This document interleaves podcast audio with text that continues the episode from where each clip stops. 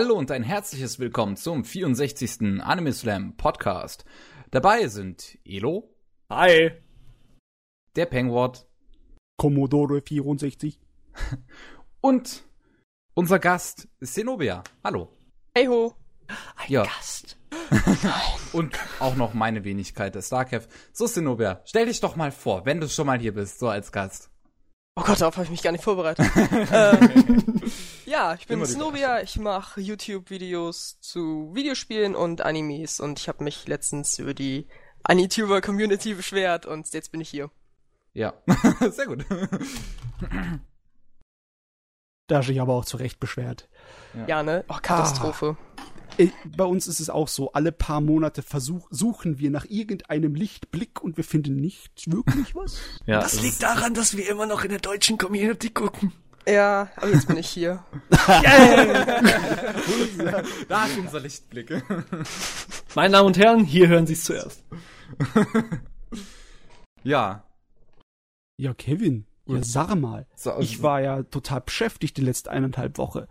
Hast du irgendwas Interessantes getan oder geschaut? Getan? Getan nicht. Geschaut ja, schon.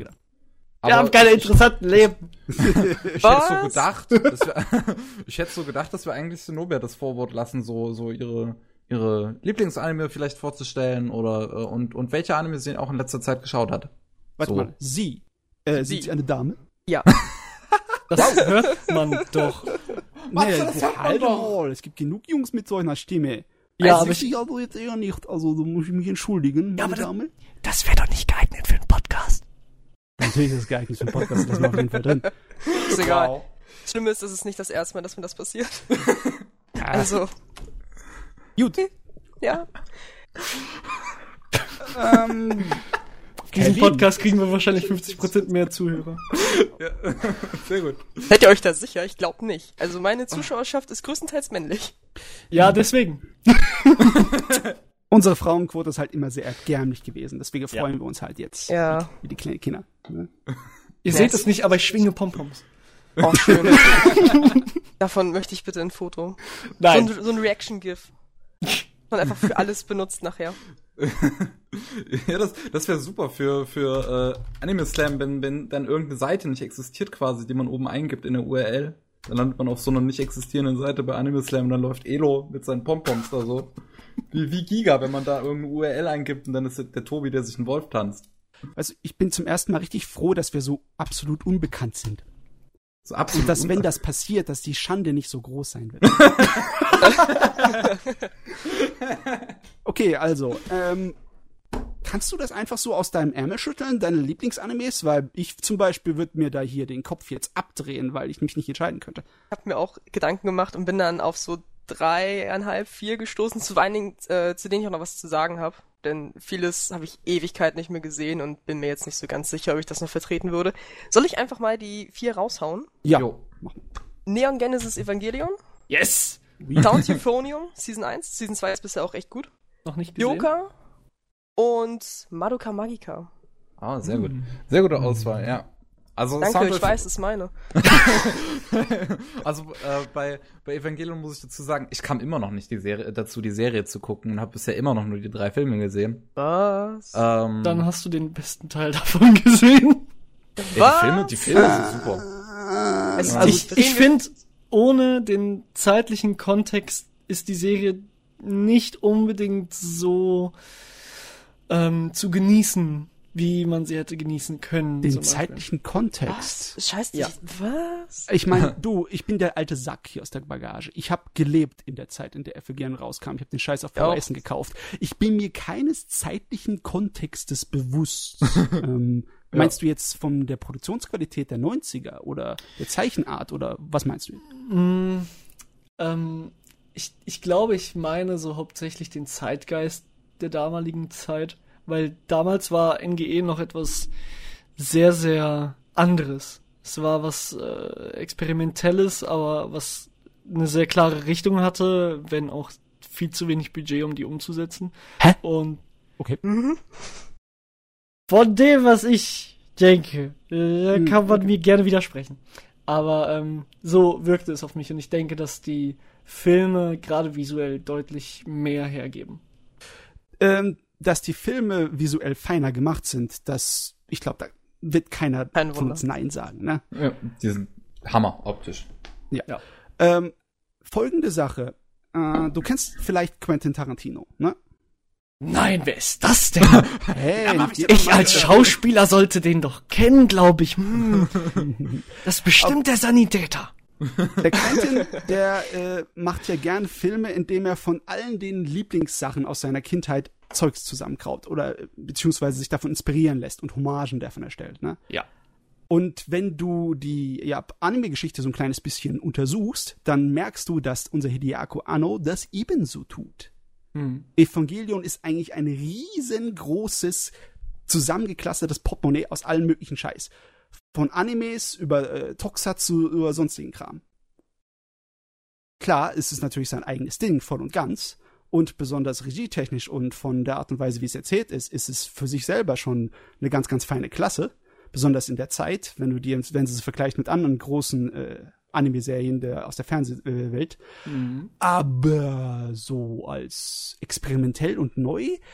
Ich würde vielleicht sagen, dass diese, naja, diese Stereotypen, die in dem Anime benutzt wurden, die gab es vorher auch. Aber dass die so eine Fixierung in der, ja, Fangemeinde herausgelöst haben auf die typischen Asuka und Rei Charaktere und so. Oder den, äh, ja, wie soll ich sagen, unser. Shinji ist ja nicht wirklich ein attraktiver Hauptcharakter. Die Sorte von Hauptcharakter gab es in Animes über Mechas eigentlich andauernd seit Ende der 70er. Der, der weinerliche, äh, emotional gebeutelte, äh, der wach, erwachsen werden muss. Überall. Ich meine, Gundam. Wie oft kriegt Amuro und Gundam vom, vom, vom Vorgesetzten einer aufs Maul, weil er sich wie ein kleines, aufsässiges Kind besetzt? Also, im Endeffekt ist alles schon mal da gewesen. Nur die, die Reaktion war halt nicht da in dem Maße. Diese extreme Fixation, Fixierung. Ich meine, die Zundere gab's vorher auch. Aber nach der verdammten Aska ist verdammt jede Zundere eine Aska-Kopie gewesen von beiden. Mhm. Ja, ja, gut, ja. ja. Mhm. Okay, wir müssen, könnten eigentlich einen ganzen Evangelion-Podcast machen. Ja? Dazu müssen Oh, wir um alle Gottes sehen. Serie. Gerne. Ja, müsst ihr ich erst mal die dabei. Serie sehen. Ich ja, natürlich es, darauf, tu es. Plus die letzten beiden Folgen. Ja. Ja. ich bin jetzt natürlich darauf gesprungen, weil ich als alter Sack ja es liebe, wenn irgendjemand in seinem Lieblingsanime was, was hat aus den 80er oder 90ern und nicht nur aus den 2010ern. Boah, ich würde auch noch, ich muss es mal wieder sehen, es ist ganz oben auf meiner Liste, Revolutionary Girl Utena. Ui, ui, Athena. Ja, deswegen, ich habe es vor Ewigkeiten mal gesehen und da dachte ich mir so, habe ich nicht verstanden, ich gucke was anderes. Da braucht man halt viel Zeit für Utena. Wenn du den Regisseur in seiner Glorie und seinem Glanz leben möchtest, aber nicht so viel Zeit hast, dann kannst du auch einige von, Penguin eine von seinen neuen Serien gucken, wie Penguin Drum oder was ich super, super toll finde, ist äh, Yurikuma Arashi. Hm. Wollte ich auch noch gucken. Mensch, da hat Ja. man den Matze schon so oft drüber reden hören über Yuri Kuma, äh, Yuri Kuma Arashi. Ja, ja. ja. Da, da, da platzt mir langsam aus den Ohren und ich habe das auch noch nicht geguckt, meine Fresse. Die Liste wird länger. ja, So viele Animes, so wenig Zeit. ja, ist echt Ja. so schlimm. Ja. Scheiß Arbeitsleben. So. Scheiß Leben im, im, ne? Überhaupt scheiß Leben. so. Braucht Aber so, so Sound Euphonium ist auch schön zu hören, weil ich glaube, in Deutschland Ja. ist das Ding gar nicht so beliebt auch. Nee, und das So. ist so schade. Es heißt immer, oh, ist Keon 2.0. Und ich meine, ich, ich mag Keon auch. Gerade die zweite Staffel ist ganz weit oben. Aber es ist nicht Keon. Es Überhaupt ist ganz nicht. anders. Es ist so Glücklicherweise. dramatisch. Es ist so mega dramatisch. Und Keon ist halt ja, light und fluffy, was ja auch nicht schlimm ist. Aber, M- naja. Mega dramatisch werde ich Ja, aber Euphonium so- jetzt nicht nennen. Es ist halt, es, äh, was ich bei, bei Sound Euphonium sehr mochte, war diese, diese, das, dieses Drama war da, aber es war die ganze Zeit so, so äh, im Hintergrund, ohne es die ganze Zeit dir ins Gesicht zu pressen, wie es zum Beispiel Jon Maeda macht in Kleinheit Ja. oder Kanon oder was weiß ich. Mhm. Der presst dir das die ganze Zeit in die Fresse. Während Du Sound meinst den Euphonium das so richtig schön. Drama? Halt die Fresse, Matze! Du, ich ja, ich, ich habe ja gar nicht so viel gegen den Jun Maeda, wie ich immer so tue. Ich mag den ja auch, den Mann. Ich guck ja mit Vorlieben seit die erste Staffel von Clanart immer wieder. Ich guck gern die zweite. Ich muss ihn noch fertig gucken, nachdem ich mental zusammengebrochen bin nach der neunten Folge. Oh. Ja, es ist halt genau, das hat so den, den tiefsten, innigsten äh, Knopf gedrückt, den man bei mir drücken kann. So was Ja. passiert manchmal, ne? aus Ja. reinem Zufall auf das. Hm. Jo, gehen wir mal Jo. zu den Animes, die wir geguckt haben. Nee, Ich, über- ich wollt, muss, muss gerade noch mal überlegen, was waren die anderen zwei auf deiner Liste, Lieblinge? Hyoka, Hyoka Hyoka, und okay. ähm, Madoka Magica. Ja, Madoka Magica stehe ich auch voll dahinter. Ich liebe die Serie. Gen- Yoka, Yoka weiß ich jetzt gar nicht, warum das so. wa- Warum findest du Yoka zum Beispiel so, so dass du es auf deine Top-Liste setzen würdest? Ähm, die, da, oh, alles ist immer so breit gefächert. Ähm, das Directing und die, die Shot Composition, wie sie die Charaktere mit entwickeln und auch charakterisieren, das ist halt was, wo man echt aufpassen muss, wenn sie eben in ihrem kleinen Literaturclub ihre Geheimnisse lösen. Und ähm, dann wird immer von ganz vielen gesagt, so, oh, die Charaktere, die sind so oberflächlich. Da muss man einfach mal schön zuhören. Sehr interessant, wie ähm, gerade Oriki ist ja der Hauptcharakter. Ähm, der möchte sein Leben so leben, dass er möglichst wenig Energie aufwendet Hm. und ist immer ziemlich abseits. Und ja, durch ganz simples Framing, zum Beispiel, ähm, ich glaube, das ist gleich in der ersten Folge, wo er in die Schule reingeht, er ist im Vordergrund, alles ist düster und im Hintergrund sieht man die Fenster, wo alles hell ist und die Leute Spaß haben und halt leben. Und wie sich das Ja. ganz Stück für Stück verändert. Ich liebe es. Solche Spielereien macht aber KyoAni sehr gerne. Genau. Deswegen, Also wenn man deine Liste sich anguckt, könnte man fast meinen, du bist ein kleines bisschen Kyoto Animation Fan. Na, nein. Nein. Doch ein ganz kleines bisschen. das, das hat sie nur zufällig in ihrer, in ihrer Twitter-Bio stehen. Stimmt, habe ich da auch stehen. ja. Ja, so, nee, Kyoto Animation ist schon super. Ist auch Hm, tatsächlich ein absolut. Studio, wo man das auch sagen kann, denn viele andere, ich, ich nehme an, ihr kennt euch damit aus, aber dass sie mit Freelancern und so arbeiten, dass das Studio Ja. immer gar nicht so verantwortlich ist für die Qualität. Ja. Nicht immer. Aber bei Also- KyoAni stimmt das ja ziemlich, deswegen. Es kann teilweise richtig extrem sein, dass dann für ein Projekt ein Regisseur von außen zum Studio kommt und der Regisseur, der zieht halt mit sich alle seine Bekannten und Kontakte, ne? Ja. Und dann kann es sein, dass von dem Inhouse ne, ja, Personal nicht allzu viel benutzt wird für Ja. den Anime. Das ist und halt dass meist- nicht unbedingt der das äh, Studio seine Mhm. ja sein sein Stil dem Anime gibt, sondern der Regisseur so stark ist und seine äh, ganzen Leute, die er anschleppt, so viel Einfluss drauf haben, dass dann sein Werk am Ende rauskommt und nicht das Studiowerk. Ja. Das merkt man halt immer bei diesen größeren Studios, die auch mehrere Anime pro Saison raushauen, wie A1 Pictures oder oder Toei Animation oder Studio Period, die haben, äh, da sind die Anime immer so unterschiedlich, dass du da bei denen nicht sagen kannst, dass die irgendeinen einheitlichen Stil oder sonst was hätten. Da merkst du eher die Arbeit vom Regisseur, wie zum Beispiel ähm, der Regisseur von Anohana. Ich finde den Typen großartig. Der leistet super Arbeit bei Anohana, dann bei dem von GC Steph produzierten, beziehungsweise der Name von GC Steph steht drauf, äh, produzierten äh, äh, ähm, Waiting in the Summer. Und auch hat er äh, äh, ähm, hier Iron Blooded Orphans, also Mobile Suit Gundam Iron Blooded Orphans gemacht und hat da auch eine großartige Arbeit geleistet.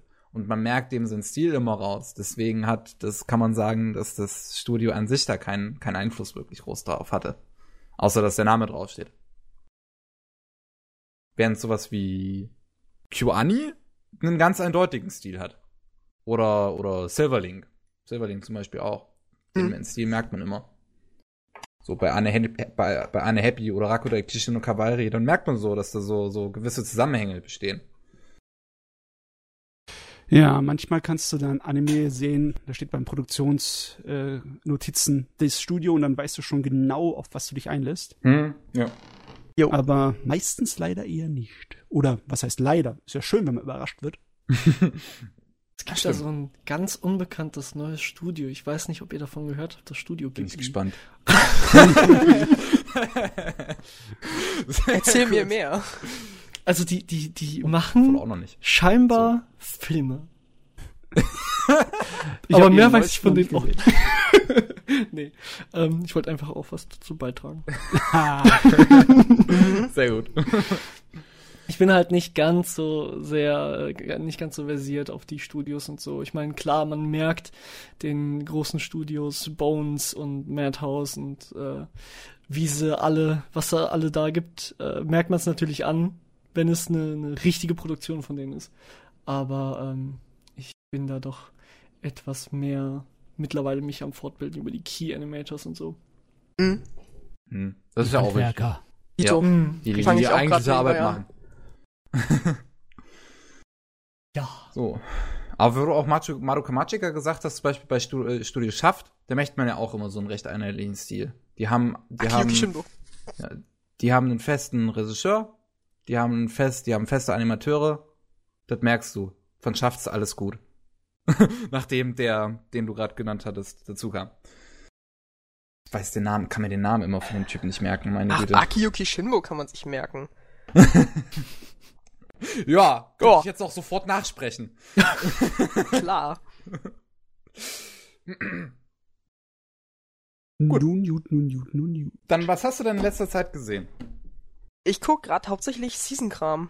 Ich Okay. hink ein bisschen hinterher mit anderen Animes nachholen. Ich habe jetzt gerade bei Twitter eine Umfrage gestartet, ob ich jetzt mal mit Fate anfangen soll oder mit Monogatari, aber ansonsten ist er hauptsächlich Seasonal-Kram. Äh, Faden Monogatari ist eine schwierige Frage. Ja, deswegen habe ich gedacht, bevor ich die alleine treffe, lasse ich andere über mein Schicksal entscheiden. Aber bei, wenn, du, wenn du Fate guckst, dann solltest du am besten nicht das 2006er gucken. Doch, das gehört dazu. Ich habe schon so viel Schlechtes hauptsächlich gehört, aber es gehört dazu. Er ist nicht so schlecht, wie man vielleicht meinen mag. Aber klar, das Internet tut sowas natürlich immer außer Ja. Proportionen reißen. Er ist einfach nur. Also Studio Dean hat schon eine ganze Menge gute Sachen he- herausgebracht, aber diesmal ist ihr Name darauf nicht unbedingt ein Qualitätssiegel. Es ist nur äh, mittelmäßig von der Machart. Größtenteils ist halt nicht unbedingt das Geschriebene das Problem, obwohl da auch viel Veränderungen gemacht haben, die mich so richtig ankotzen. Wie Menschen sterben nicht, wenn sie getötet werden? Ach, die, diese, diese herrliche Meme-Falschübersetzung. Ja. Ja. Deswegen, das, das war auch bei, bei Fate Stay Night Unlimited Blightworks so geil, wo, wo auch dann durch das Internet ge gegangen ist, ähm, just because the right doesn't mean you're correct.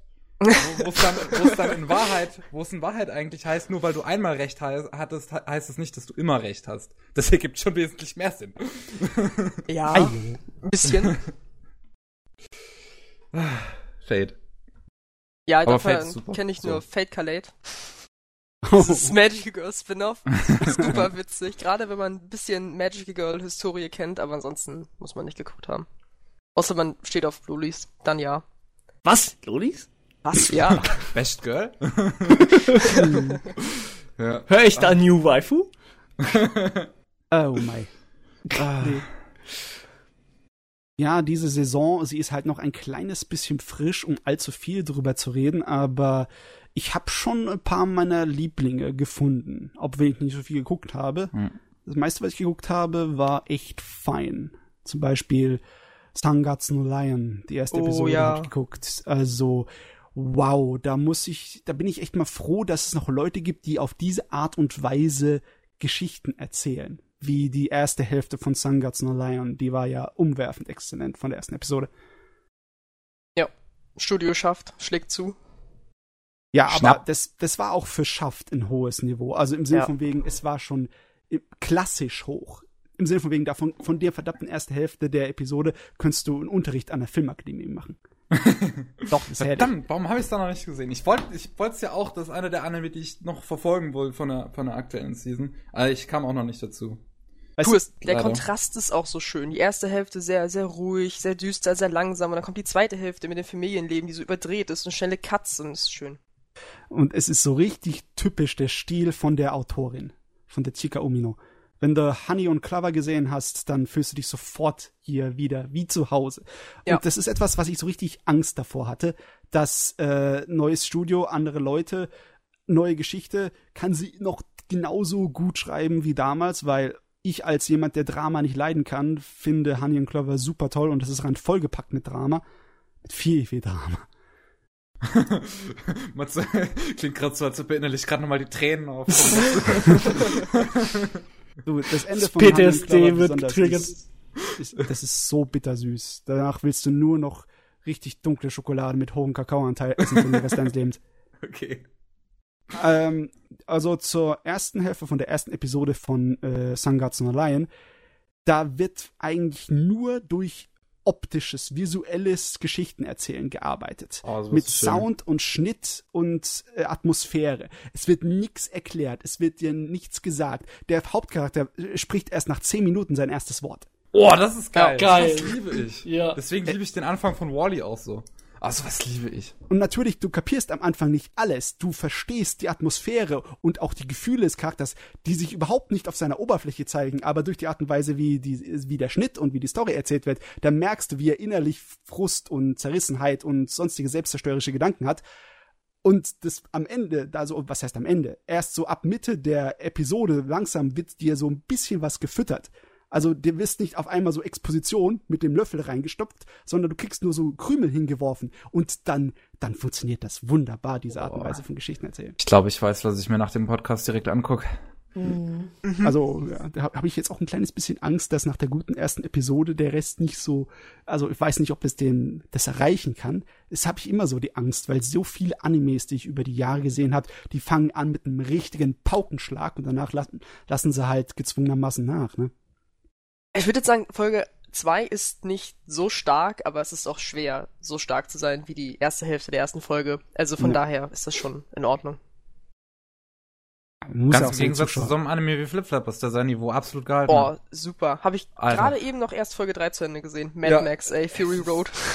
okay. ja, wow. Die dritte Folge war so gut. Ich bin jemand, der ist scheiße kritisch, was Action angeht in Anime. Aber ich glaube, ich war noch nie so zufrieden. Ui. Ich war verdammt zufrieden. das, die dritte Folge hat einfach äh, die, die mitunter besten Action-Szenen, die ich seit langem, langem, langem gesehen habe. Ich hab Gänsehaut pur bei Flip Flappers. Das war geil.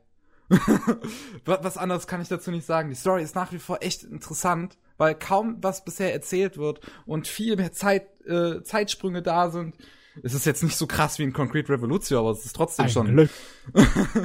es ist trotzdem schon einiges damit hergespringen und manchmal wird was ausgelassen und, und viel Interpretationsraum gelassen und die, die Story ist bisher halt immer so, so sehr bruchhaft da, aber man, man, man, man will wissen, was da vor sich geht, so richtig. Während das Ding bisher optisch einfach so geil überzeugt, mit so guten Character Designs, mit so guter Action, mit so guter Regie, mit so gutem Schnitt mit ähm, einfach so einer geilen Überdrehtheit, mit so geilem, nee, das Character Design hatte ich schon gesagt, das ist richtig geil. Die Mimiken sind auch teilweise richtig geil. So, Langsam, Kevin. Wir als, wissen so, wie das bei dir abgeht. Wenn du in Hype-Modus verfällst, oh. dann. ich musste mir noch angucken, ich hatte einfach nicht die Zeit dazu. Ja, same. Ja. Ich, ich verfall höchstens für einen, einen Anime pro Season in, in, in, in Hype-Stimmung. Und ganz ehrlich, ich war, glaube ich, auch noch nie in so einer Hype-Stimmung wie bei Flip Flappers. Also das Ding ist einfach der Wahnsinn. Ich, ich habe jetzt Gänsehaut, wenn ich dran denke. Oh. Aber Podcast musst du schon noch zu Ende gucken. Äh, machen. ja, ja. Nicht gucken. Podcast halte ich noch durch, keine Sorge. Muss Flip Flappers ja. gucken. Ja, nach dem Podcast schaue ich mir dann noch 20 Minuten mal die, die, die Action-Szenen aus der dritten Folge an. Sehr gut. Ah, Mann. Ich meine, wir haben, ich ich kann mal die Liste hochhauen, obwohl es ist eigentlich nicht notwendig, die ganzen Titel von dieser Herbst, äh, ja, Saison durchzugehen. Ich habe, glaube ich, auch so nur drei geguckt. Wie viel hast denn du geguckt, Semobia? Boah, keine Ahnung, ich habe schon einen Haufen wieder abgebrochen nach der ersten Episode. ja, erste Episode ist in Ordnung. Sag irgendeinen, der interessant war. Äh, ich bin ja so Soundifonium-Fan, also Soundifonium ist super. Yuri on Ice. Mhm. Das ist doch einfach nur Eis Kunstlauf. Aber es ist so Aber schön es ist so animiert. Schön. Okay. wirklich, es sieht so schön aus. Das ist auch, also wirklich, Eiskunstlaufen zuerst habe ich gedacht, ja, okay. Eiskunstlaufen, dann ist es vom Mappa, die haben, ich, ich fand Sankyo no Terror jetzt relativ enttäuschend nachher. Oh! Oh, oh, oh, oh, Sag sorry. Terror ist mein Lieblingsanime, um es mal so zu sagen. Oh, sorry. Die erste Episode finde ich super, aber danach irgendwie, weiß ich nicht, hat das nachgelassen. Danach auf jeden Fall. immer besser.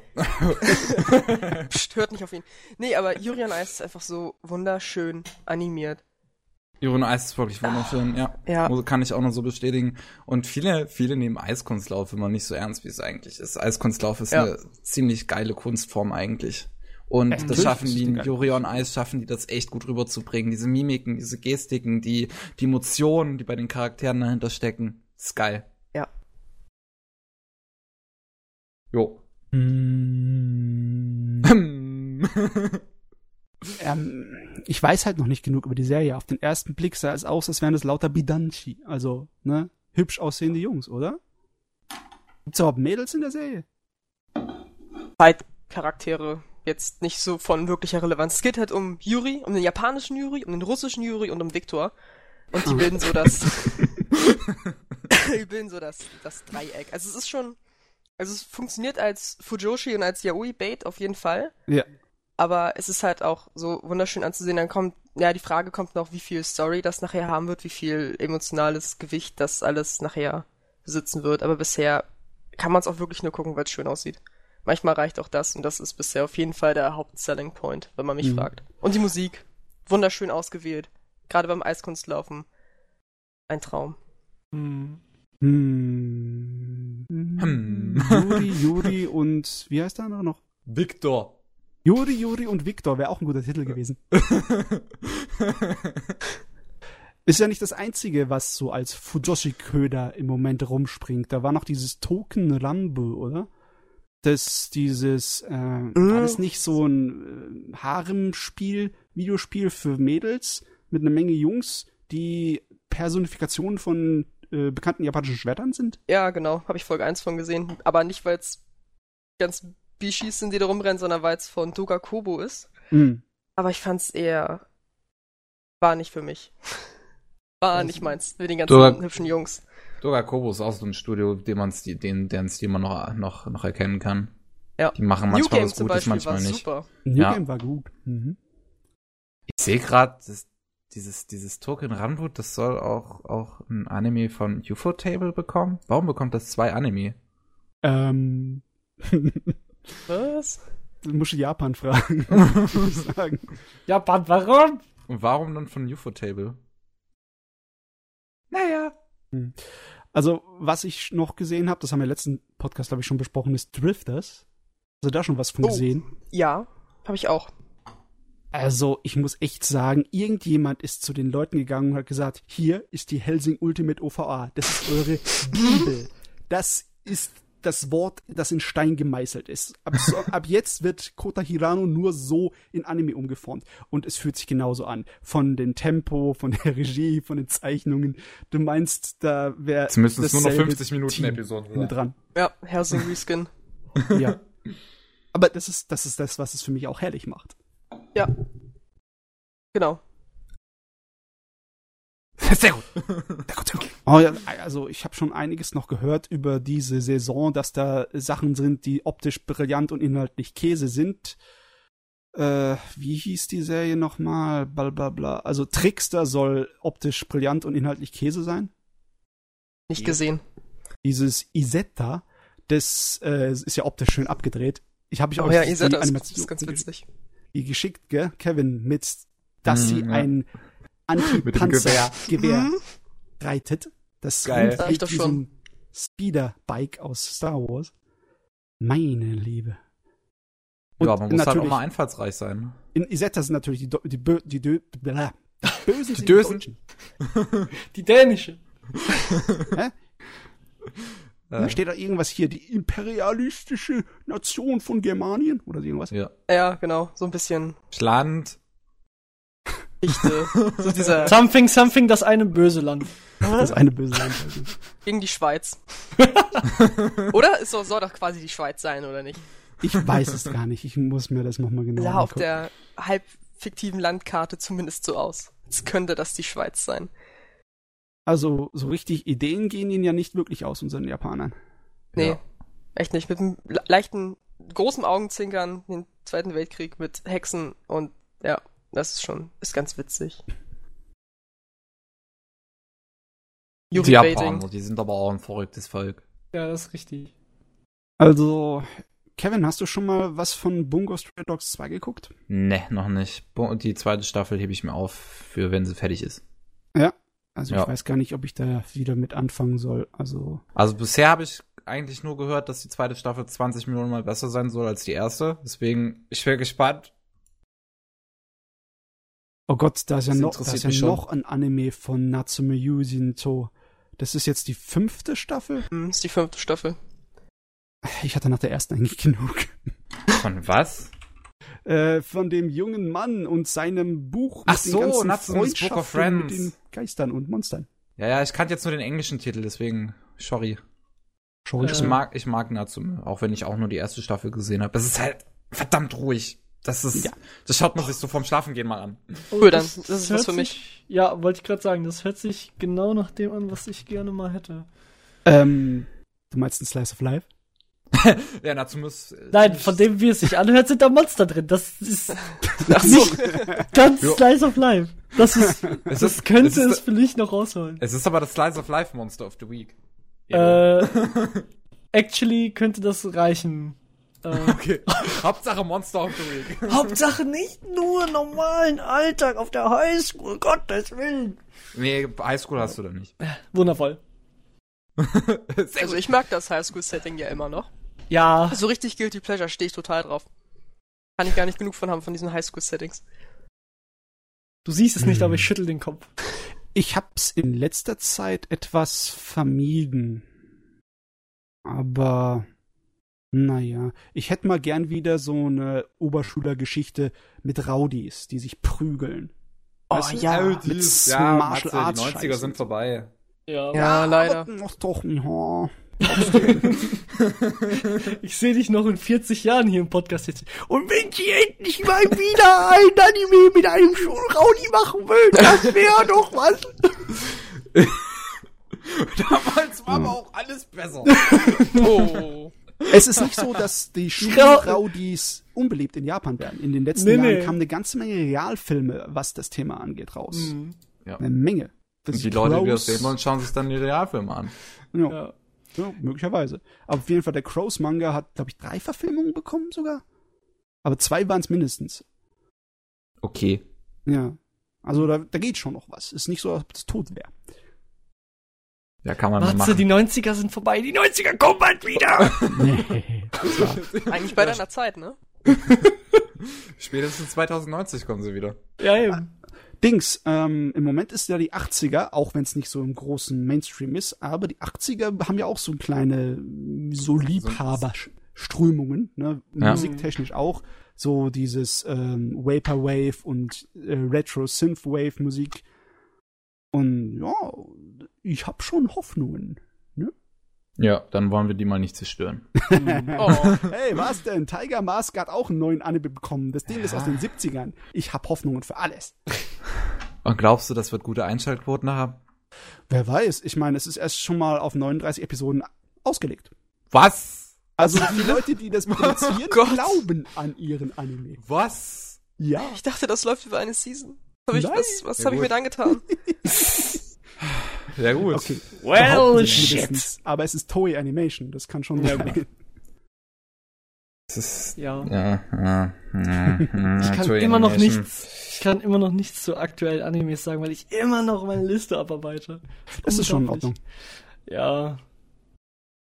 Sitzt dann nur hier immer so, okay.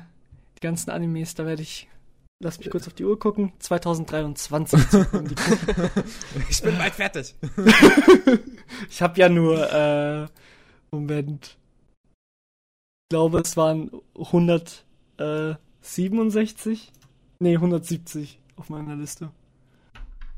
Zum Glück habe ich Okay. keine vernünftige To-Watch-Liste. Du Ah, warst doch Mann. schlau, du lässt andere Leute bestimmen. Ja, Ne? Ja. Anstatt dann selber davor zu sitzen und so, hier so, äh, Hilfe, ich weiß nicht, was ich gucken soll. anderthalb Stunden vor der Liste sitzen, sich überlegen, was man gucken könnte Ja. und dann doch Am- was anderes machen. Das war, Ja, das, genau. war, das war diese Woche am Montag oder Dienstag, wo ich wirklich eine Stunde überlegt habe, was ich jetzt schaue. Hm. Ja, das ist nicht gut. Echt? Da habe ich lieber schnell einen Twitter-Poll. Da können mir Ja. die Leute das versauen. Dafür Ja, dann kannst du auch irgendwen anschreien, wenn es nichts war, ne? Genau. Ja. Schön. Ja, aber äh, gut, ich, ich kann ja mal äh, von meinen Erfahrungen, die letzten Animes, die ich so gesehen habe, so ein bisschen erzählen. Du hörst dich so begeistert an. Ja, Ja. deine Erfahrungen. Unglaublich. Erzähle uns von deinen Erfahrungen. Der einzige Anime, der wirklich was getaugt hat in den letzten Wochen, den ich gesehen habe, wurde hier schon zu Tode geredet, und zwar Mob Psycho 100. Wo Ja. ich einfach nur sage, top! Und ich glaube, jedes weitere Kommentar wurde schon zehnfach genannt. Mhm. Äh, man könnte noch erwähnen, dass während ich ihn ziemlich super top finde, dass der Kevin und der Pavel nicht so begeistert waren am Ende von Mob Hä? Ich habe 100. ich hab nie gesehen, dass es, ich habe nie gesagt, dass es fertig geschaut habe, Matze. Ich bitte dich. Hä? Habe ich auch nicht. Hast du so. nicht dem Pavel äh, zugestimmt da? So im Sinne von wegen, Nein. Pavel hat gesagt, ist, äh, okay. Habe ich nicht. Hast du doch? Du warst Ich doch hab- auf Skype. Soll ich's aussuchen? Nein, ich habe Pavel dazu zugestimmt. Jetzt habe ich Pavel zustimmt. Nee, ich muss auch dazu sagen, ähm, ich glaube, ich habe den Anime jetzt nicht unbedingt so sehr genossen, wie ich ihn hätte genießen können, einfach weil ich den erst, ich glaube, einen Monat angefangen habe, nachdem er fertig war und von allen Seiten eben schon gehört habe, oh mein Gott, das ist der beste Anime der Welt und oh mein Gott und dies und jenes. Und wo ich mir halt so denke, okay, egal wie objektiv man da reingehen will, das kommt natürlich drauf. Und Warum hörst du denn auf solche Leute? weil die mit dem Podcast irgendwas machen. Ich weiß ja auch nicht, was die letzten drei Podcasts, wo ich dabei war, Hauptthema war. Wann? So. Ähm. ja, aber ansonsten äh, geht's von hier. Nein, es geht nicht direkt bergab. Es gibt nämlich noch eine Sache, äh, die ganz positiv war, nämlich ähm, und da, da bin ich sehr dankbar, dass Kevin mich darauf gebracht hat. Shelter. Oh ja. Ja, oh, Habe ich mir auch vorhin angeguckt. Wunderschön. Das ist ganz neu, ne? Unglaublich schönes Ja. Musikvideo. Mm, Gänsehaut. Ich weine immer noch. Ich habe Ja. fünfmal, sechs, Ja. fünf, sechs Mal gesehen. Ich weine immer noch. Ja. Ähm, man, man muss dazu wissen, ich bin jemand, der Musik zwar total abfeiert und Musik ist ein Riesenteil meines Lebens, aber ähm, es ist wirklich schwierig, mich dazu zu bringen, dass wenn ich Musik höre, ähm, weine. Und das hat dieses Lied als zweites in meinem Leben je geschafft. Es ist ja, es ist wunderschön. Das ist echt Also, heftig, dieser. Ich meine, die Animation ist großartig, die Hm. Musik passt perfekt. Man merkt wirklich aus jeder Pore dieses Animes, dass es ein unglaubliches Lust und Vergnügen und, und ein Passion-Projekt ist. Jo. Also, kurz aufzuklären, Shelter kam jetzt letztens raus. Ich glaube, es war ähm, am 18. Oktober. Und ist ein Lied von Robinson Porter und, und, und, wie hieß denn der Typ, mit dem er das gemeinsam gemacht hat? Äh, auf, auf jeden Fall Amis. Und, ähm, die eher so im, im Elektronikbereich, so, also so, so elektronische Musik da tätig sind.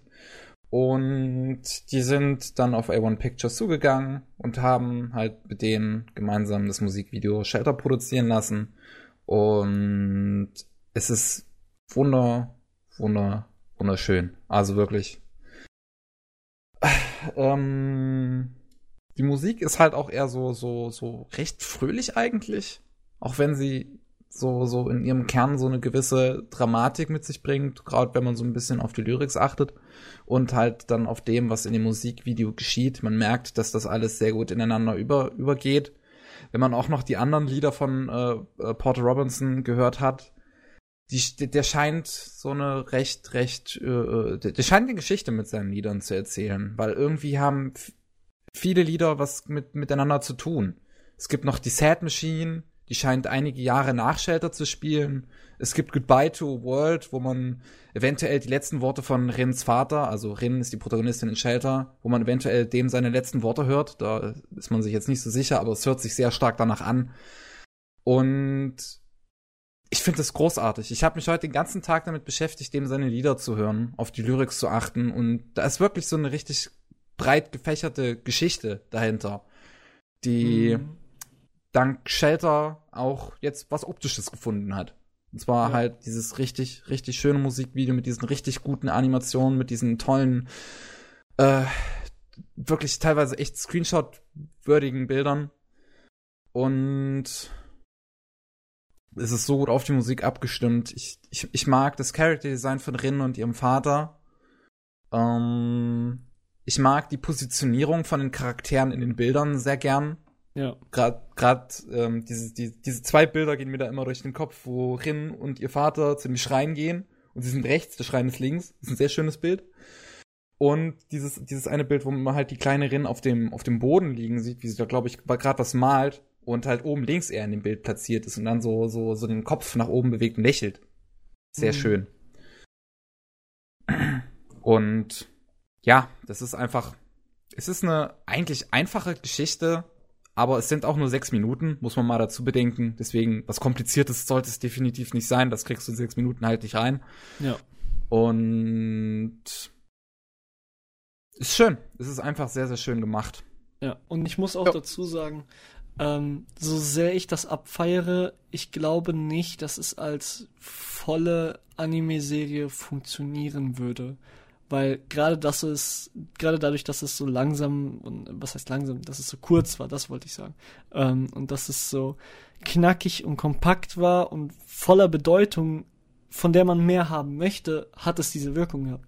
Wenn du jetzt die, das, den normalen Anime-Stick hast, der äh, über, keine Ahnung, 24 Folgen geht mit einem richtigen zwölf. Protagonisten oder zwölf mit einem richtigen Protagonisten und so weiter. Ich meine, ich habe genug in den letzten Wochen geguckt, um zu sagen, das ist vielleicht nicht die beste Idee.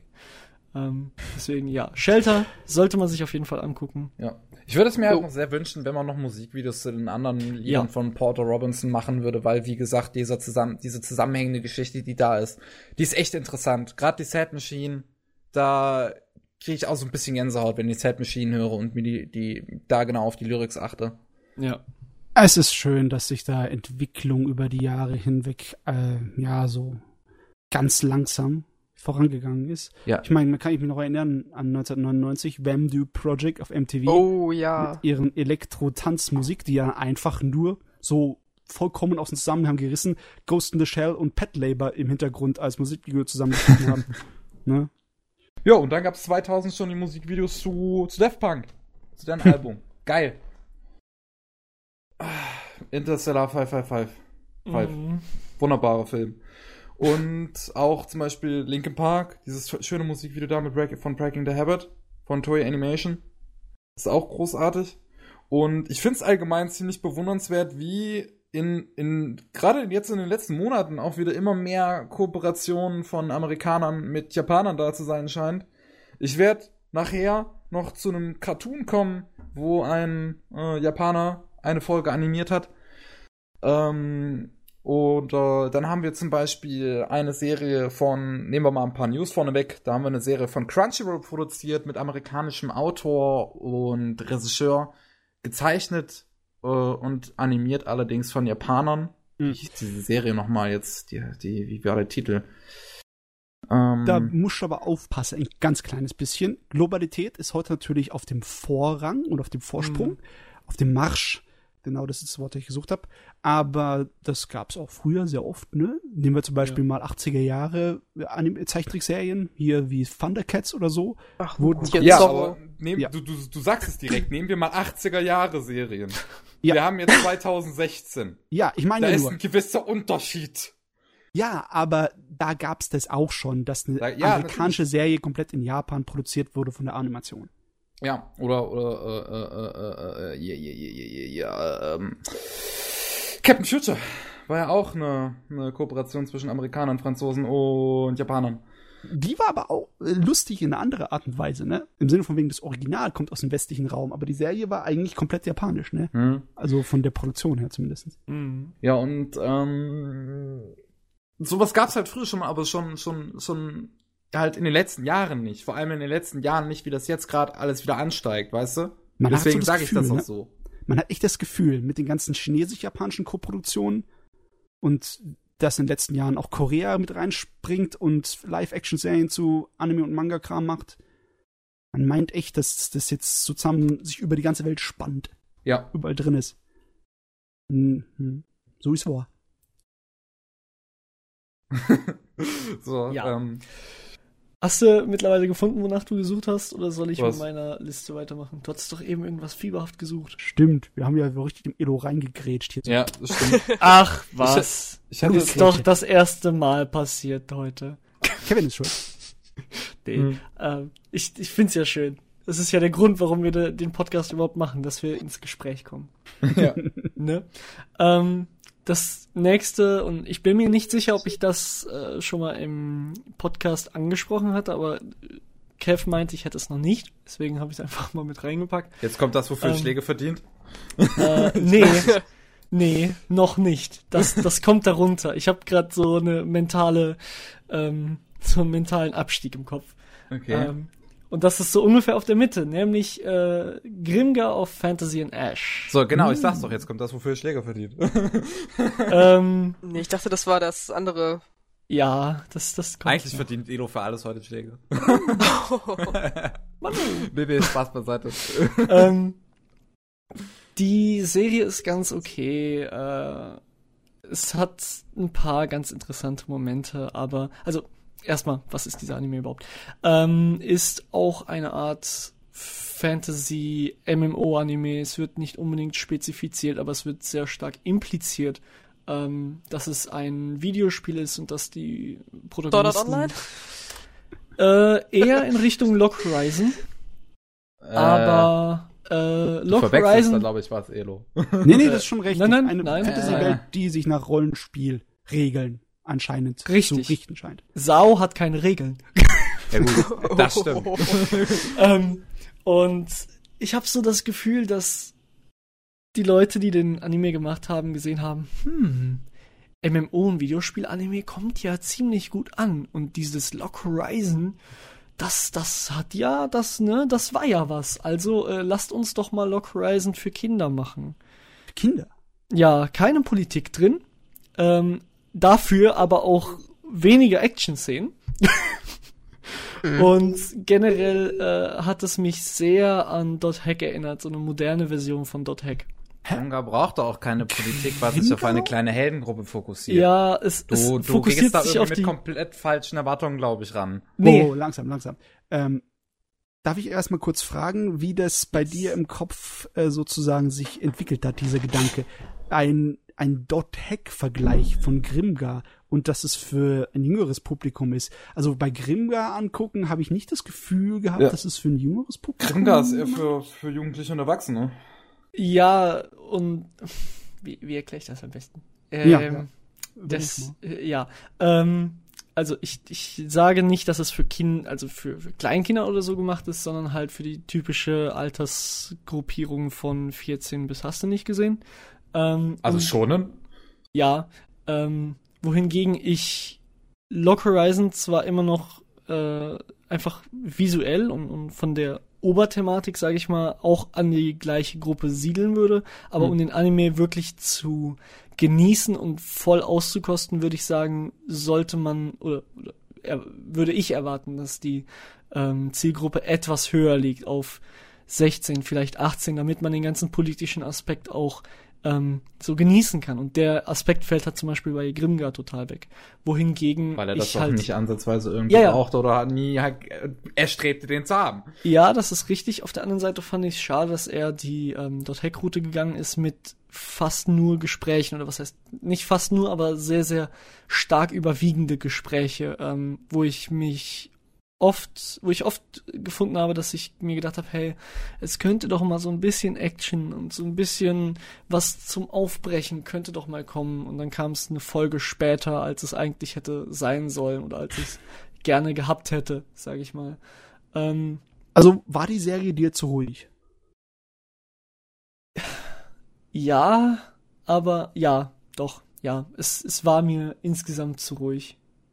Und der Strategieaspekt, der zwar drin ist, äh, weswegen ich es auch so ein bisschen mit Lock Horizon vergleiche, ähm, ist auch nicht so komplex ausgebaut wie bei Lock Horizon zum Beispiel, wo ich das halt sehr gerne gesehen hätte. Also Ja. bei Grimgar hatte ich ja immer den großen Bär im Raum, der mich gestört hat, dass sie überhaupt keine ja, sich Mühe sich machten oder beziehungsweise absichtlich keine Mühe sich machten, damit die Welt auszuarbeiten. Ja. Es hat Dass man so gar Ja. nichts erfährt über das Warum und wohin es geht, Ja. sondern dass es wirklich nur der Anfang ist. Es ist wirklich nur ein verdammtes Abenteuer, wo unsere Charaktere wirklich gar nichts können und erstmal reifen müssen. Und die ganzen ersten 13 Episoden sind nur das Reifen. Es wird überhaupt nichts über die Welt. Es bräuchte halt noch eine zweite Staffel. Ja. Ja. Und äh, wenn du Dot Hack das als Vergleich nimmst, Dot Hack war ja andauernd total in sich selbst verknallt mit seinem Mysterium, den ganzen Ja. ungelösten Fragen der Welt. Das war ja nur das Gesprächsthema. Das weiß ich nicht, ob ich das genau mit Grimgar vergleichen würde. Ich würde es eher nicht tun.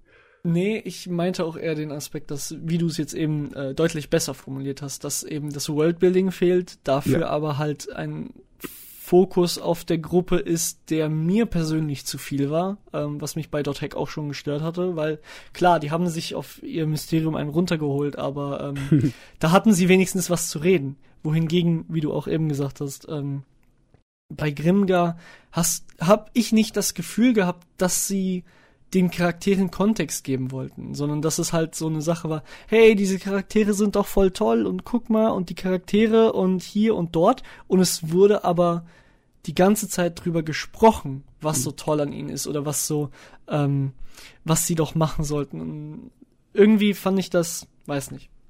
Ähm, kann ich mich vielleicht ein kleines bisschen aus dem Fenster legen und so sagen, dass das vielleicht ein bisschen zu Slice of Life für deinen Geschmack war? Das kann gut sein. ja, ich wollte es auch gerade sagen, so kam es mir auch so vor. Ich weiß nicht, wie du auf den Gedanken kommst. Ich bin doch ein super Fan von Slice of Life. Ich habe das Ach, Gefühl, Elo, ich hab, ja, ich bin daheim. ähm, ich habe das Gefühl, dass ich jeden jeden Podcast habe ich irgendwas, was so zum Running Gag wird. Also, ähm, ich kann nicht nachvollziehen, warum du so denkst, weil Grimgar war wirklich eigentlich nur Charaktere. Und Mhm. Charaktere, die sich unterhalten. Und die Charaktere, sich- die sich darüber unterhalten, wie sie sich unterhalten. Also Ja. hier Metapsychologie und Kommunikation. Das Boah, voll ist, deep. es ist ein tolles Charakterstück. Und es ist wunderbar gezeichnet, eine tolle Atmosphäre und ist meiner Meinung nach auch vom Tempo der Erzählung richtig gut.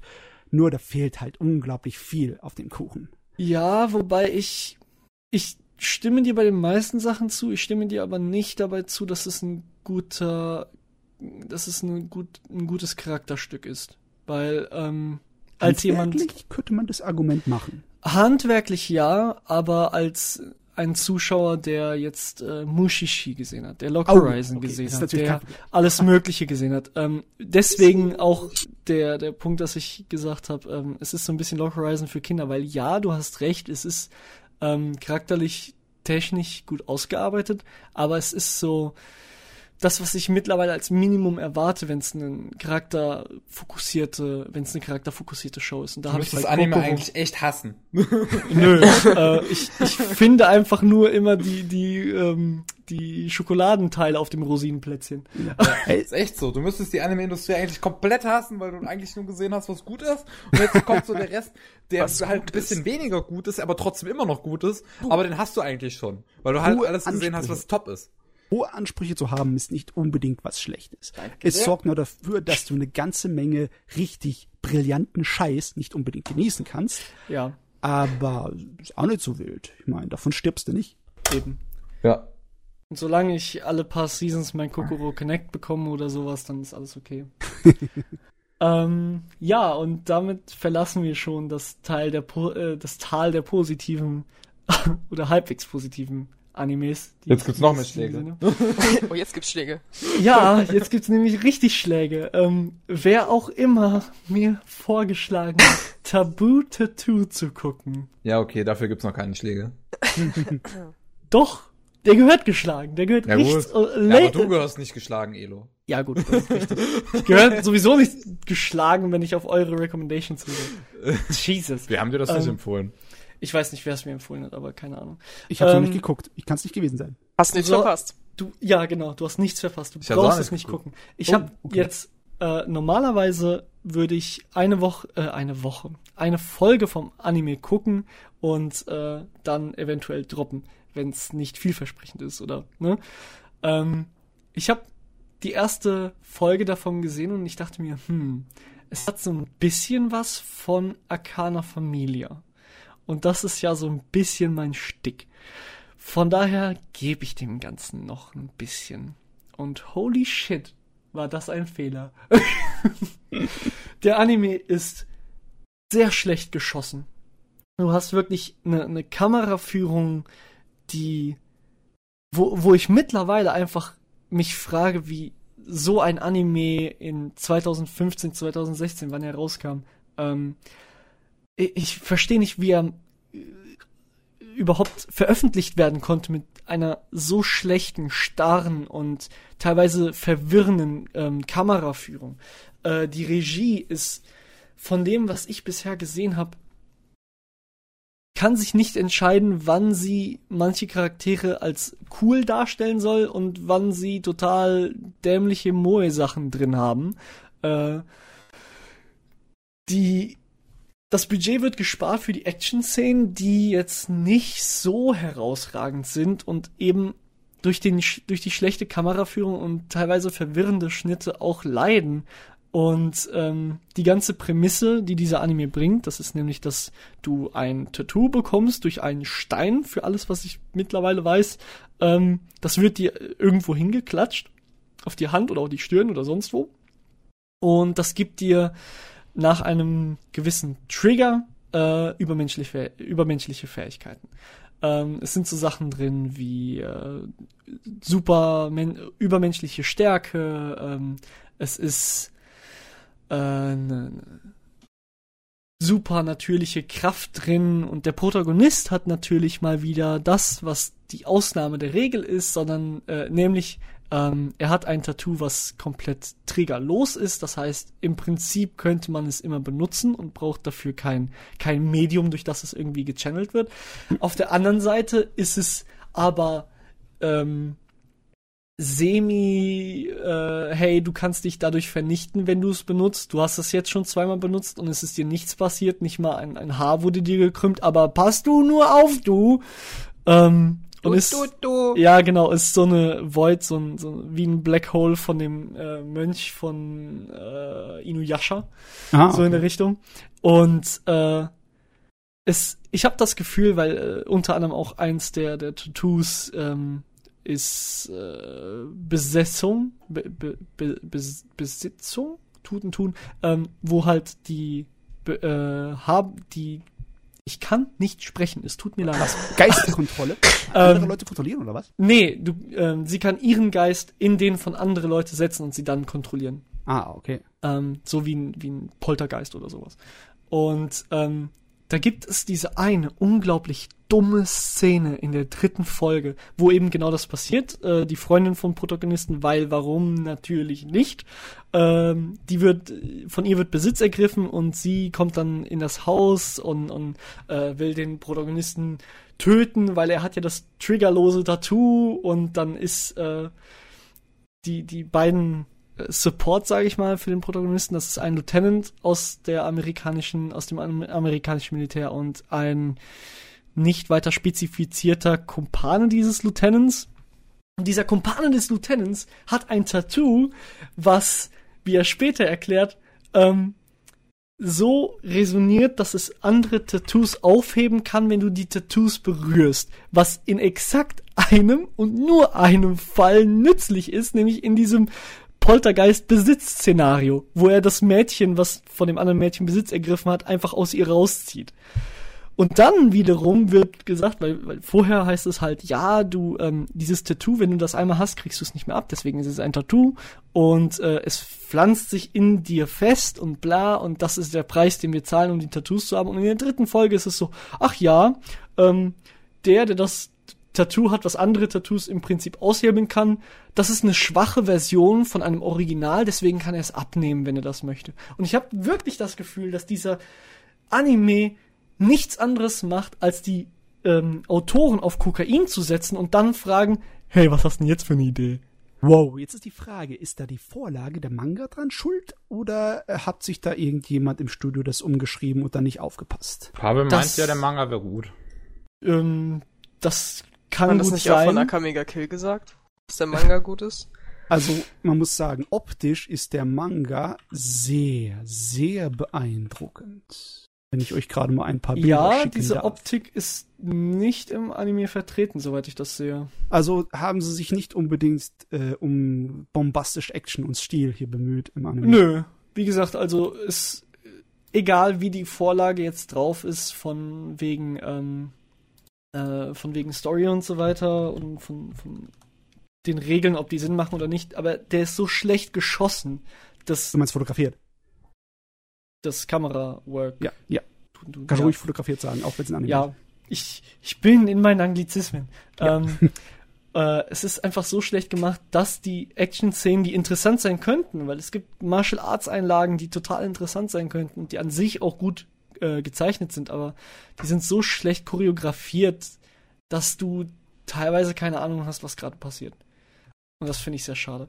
Aber es hat den besten Screenshot, den ich je gemacht habe vom Anime äh, Okay. äh, produziert, nämlich den hier. Ähm, wo einfach eine Katze den, äh, dem Protagonist und seiner Freundin über den Weg läuft mit einem Fisch im Maul und es gibt einen Jumpscare und äh, keine Ahnung und du siehst dann diese Katze und die sagt halt ähm, So, I'm a stray cat with a fish in my mouth. Sue me. Ich finde den super. Aber ja, ansonsten würde ich sagen, ähm, sehr, sehr weit weg von diesem Anime, bitte. Es ist kein Anime, den ich irgendwie Vorsicht, Abstand empfehlen halten. Ja, also wirklich so, bitte halten Sie Abstand, hier gibt's nichts zu sehen, gehen Sie weiter. Also, Zenobia, so habe ich das richtig verstanden. Du hast auch davon was gesehen.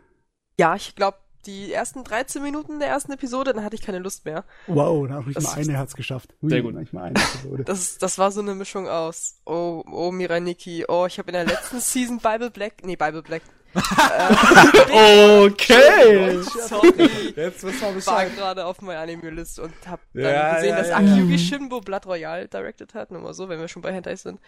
ähm, nee, ähm, Big Order geguckt und dachte mir so, nee, nochmal sowas Schlechtes schaffe ich nicht. Das hat mich, nee, Trenchcoat Ja. und so dieses auf, auf Zwang düster, um cool zu sein für die Kids und Ja. Wow, also wenn du es mit Äh. Big Order vergleichst, dann muss es schon ziemlich mies sein. ja. Wir gehen Ja. aber scheiße. Aber Big Order war schon fast wieder Full Circle bei mir, dass ich schon wieder witzig fand. Ah, Big Order war nicht mal witzig, das war scheiße. Das war meine Hoffnung, dass Big Order die Sorte von Trash ist, über den man lassen, lachen kann, aber es hat es dann nicht mehr geschafft. Doch, Das war in, scheiße. in was, welcher Folge war das? In drei oder in vier, wo die eine schwanger war, das war mein Highlight. Aber Okay, da ja, ging, gut, das war ging, ging Highlight. es Ja. bergauf, Ja, also beziehungsweise richtig bergab. Ja. Ich glaube aber irgendwie, ich weiß es nicht genau, aber das Ende war ja auch etwas, das sie für den Anime zusammengeschustert haben, oder? Ja. Ja, Die letzten aber der Weg Folgen. dahin war halt auch schon echt nicht gut. Also, Naja, Ja. muss man nicht Das ist halt scheiße. ja. Jojo für Arme mit ihren Stands. Jojo für ganz, ganz Arme. Mhm. Boy. Ja, ähm, das war so mein mehr als ernüchternder Blick auf die letzten Animes. Ähm, Kev, habe ich irgendeinen vergessen? Ja, Summer Wars. Oh, Oh. ja! Hast du was Gutes Oh geguckt? shit, warum habe ich den vergessen? Hast du was Gutes geguckt? Ha. Ja! Ich wollte gerade sagen. Oh, ich habe mich vor dem Podcast noch darüber gefreut, dass ich über den reden konnte. Holy shit! Warum habe ich den vergessen? Ich, ich glaube wirklich, dass das ähm, Tabu Tattoo mir irgendein Trauma aufgesetzt hat gerade. Nein. Summer Wars einfach vergessen. Muss der dunklen Ja, Seite schlimm. widerstehen, junger Padawan. Summer Wars, holy shit. Okay, ähm, kurze Geschichte. Äh, ich liebe, liebe, liebe den ersten Digimon-Film. Ich bin wahrscheinlich einer der, der wenigen Leute, die ihn nicht nur aus, aus Nostalgiegründen gucken, sondern weil ich halt die, die ganze Art von diesem Anime unglaublich interessant finde. Ich finde den Artstil interessant. Ich finde, dass die Art, wie die, wie das Hauptproblem angegangen wird, dieses Dia Diaboromon, ähm, ich finde es unglaublich interessant und ich habe sehr, sehr lange nach einem Anime geguckt, der ein ähnliches Feeling hat. Deswegen bin ich unter anderem über ähm, See the Money of Soul and Possibility Control gestoßen. Und dann habe ich vor ein paar Wochen ähm, einen Anituber aus dem englischen Raum gehabt, der gesagt hat, äh, der hat so ein paar Animes aufgezählt und sagte dann, ach ja, und dieser Anime von dem Typ, der den äh, Digimon-Film gemacht hat. Und ich dachte mir so, oh mein Gott, meine Gebete wurden erhört. Gott, Und- hast du da Mamoru? Mamoru, Genau, hast du da? der, der Superman. Regisseur Ja, ist einer der wichtigsten Namen in Japan im Moment. und Gott sei Dank habe ich diesen Anime gefunden. Ich liebe ihn. Es ist eine ähnliche Prämisse. Es ist wieder ähm, in einer virtuellen Welt, diesmal in einer Art, ähm, auf einer Art sozialen Plattform, die mit einem Videospiel gekoppelt ist, ähm, das mittlerweile so viel Popularität hat, dass es ähm, so wichtig geworden ist, dass teilweise äh, Banktransaktionen drin geführt werden und hast nicht gesehen. Und die komplette Sicherheit ähm, der Welt liegt im Prinzip in dem System von denen. Und sehr viel hat sich jetzt danach ausgerichtet. Und der Anime, beziehungsweise der, Film, ähm, fängt damit an, dass äh, der Protagonist einen Code zugeschickt bekommt und der ist so ein totaler Mathe-Crack und äh, der löst diesen Code und plötzlich geht alles den Bach runter. Äh, Accounts werden ausgelockt, Accounts werden äh, gelöscht, Accounts werden aufgenommen in irgendwas und generelles Chaos entsteht, weil, weil die Leute einfach ihre, ihre Bankdaten haben sie da drauf, ihre ähm, sonstigen sozialen Daten, das Verkehrssystem wird mittlerweile darüber ge, ähm, geleitet und so weiter und so weiter. Im Prinzip führt das wirklich zu einem Stillstand in der Welt und äh, dagegen müssen die Protagonisten was machen. Und dieser Anime schafft es, eine so unglaublich interessante, einen unglaublich interessanten Supporting Cast zu haben, eine Gefahr, wo man am Anfang schon merkt, okay, das ist jetzt eine richtige Gefahr, da muss man, da beißen sich die Leute gerade die Zähne aus und es wird richtig hart dagegen anzukämpfen.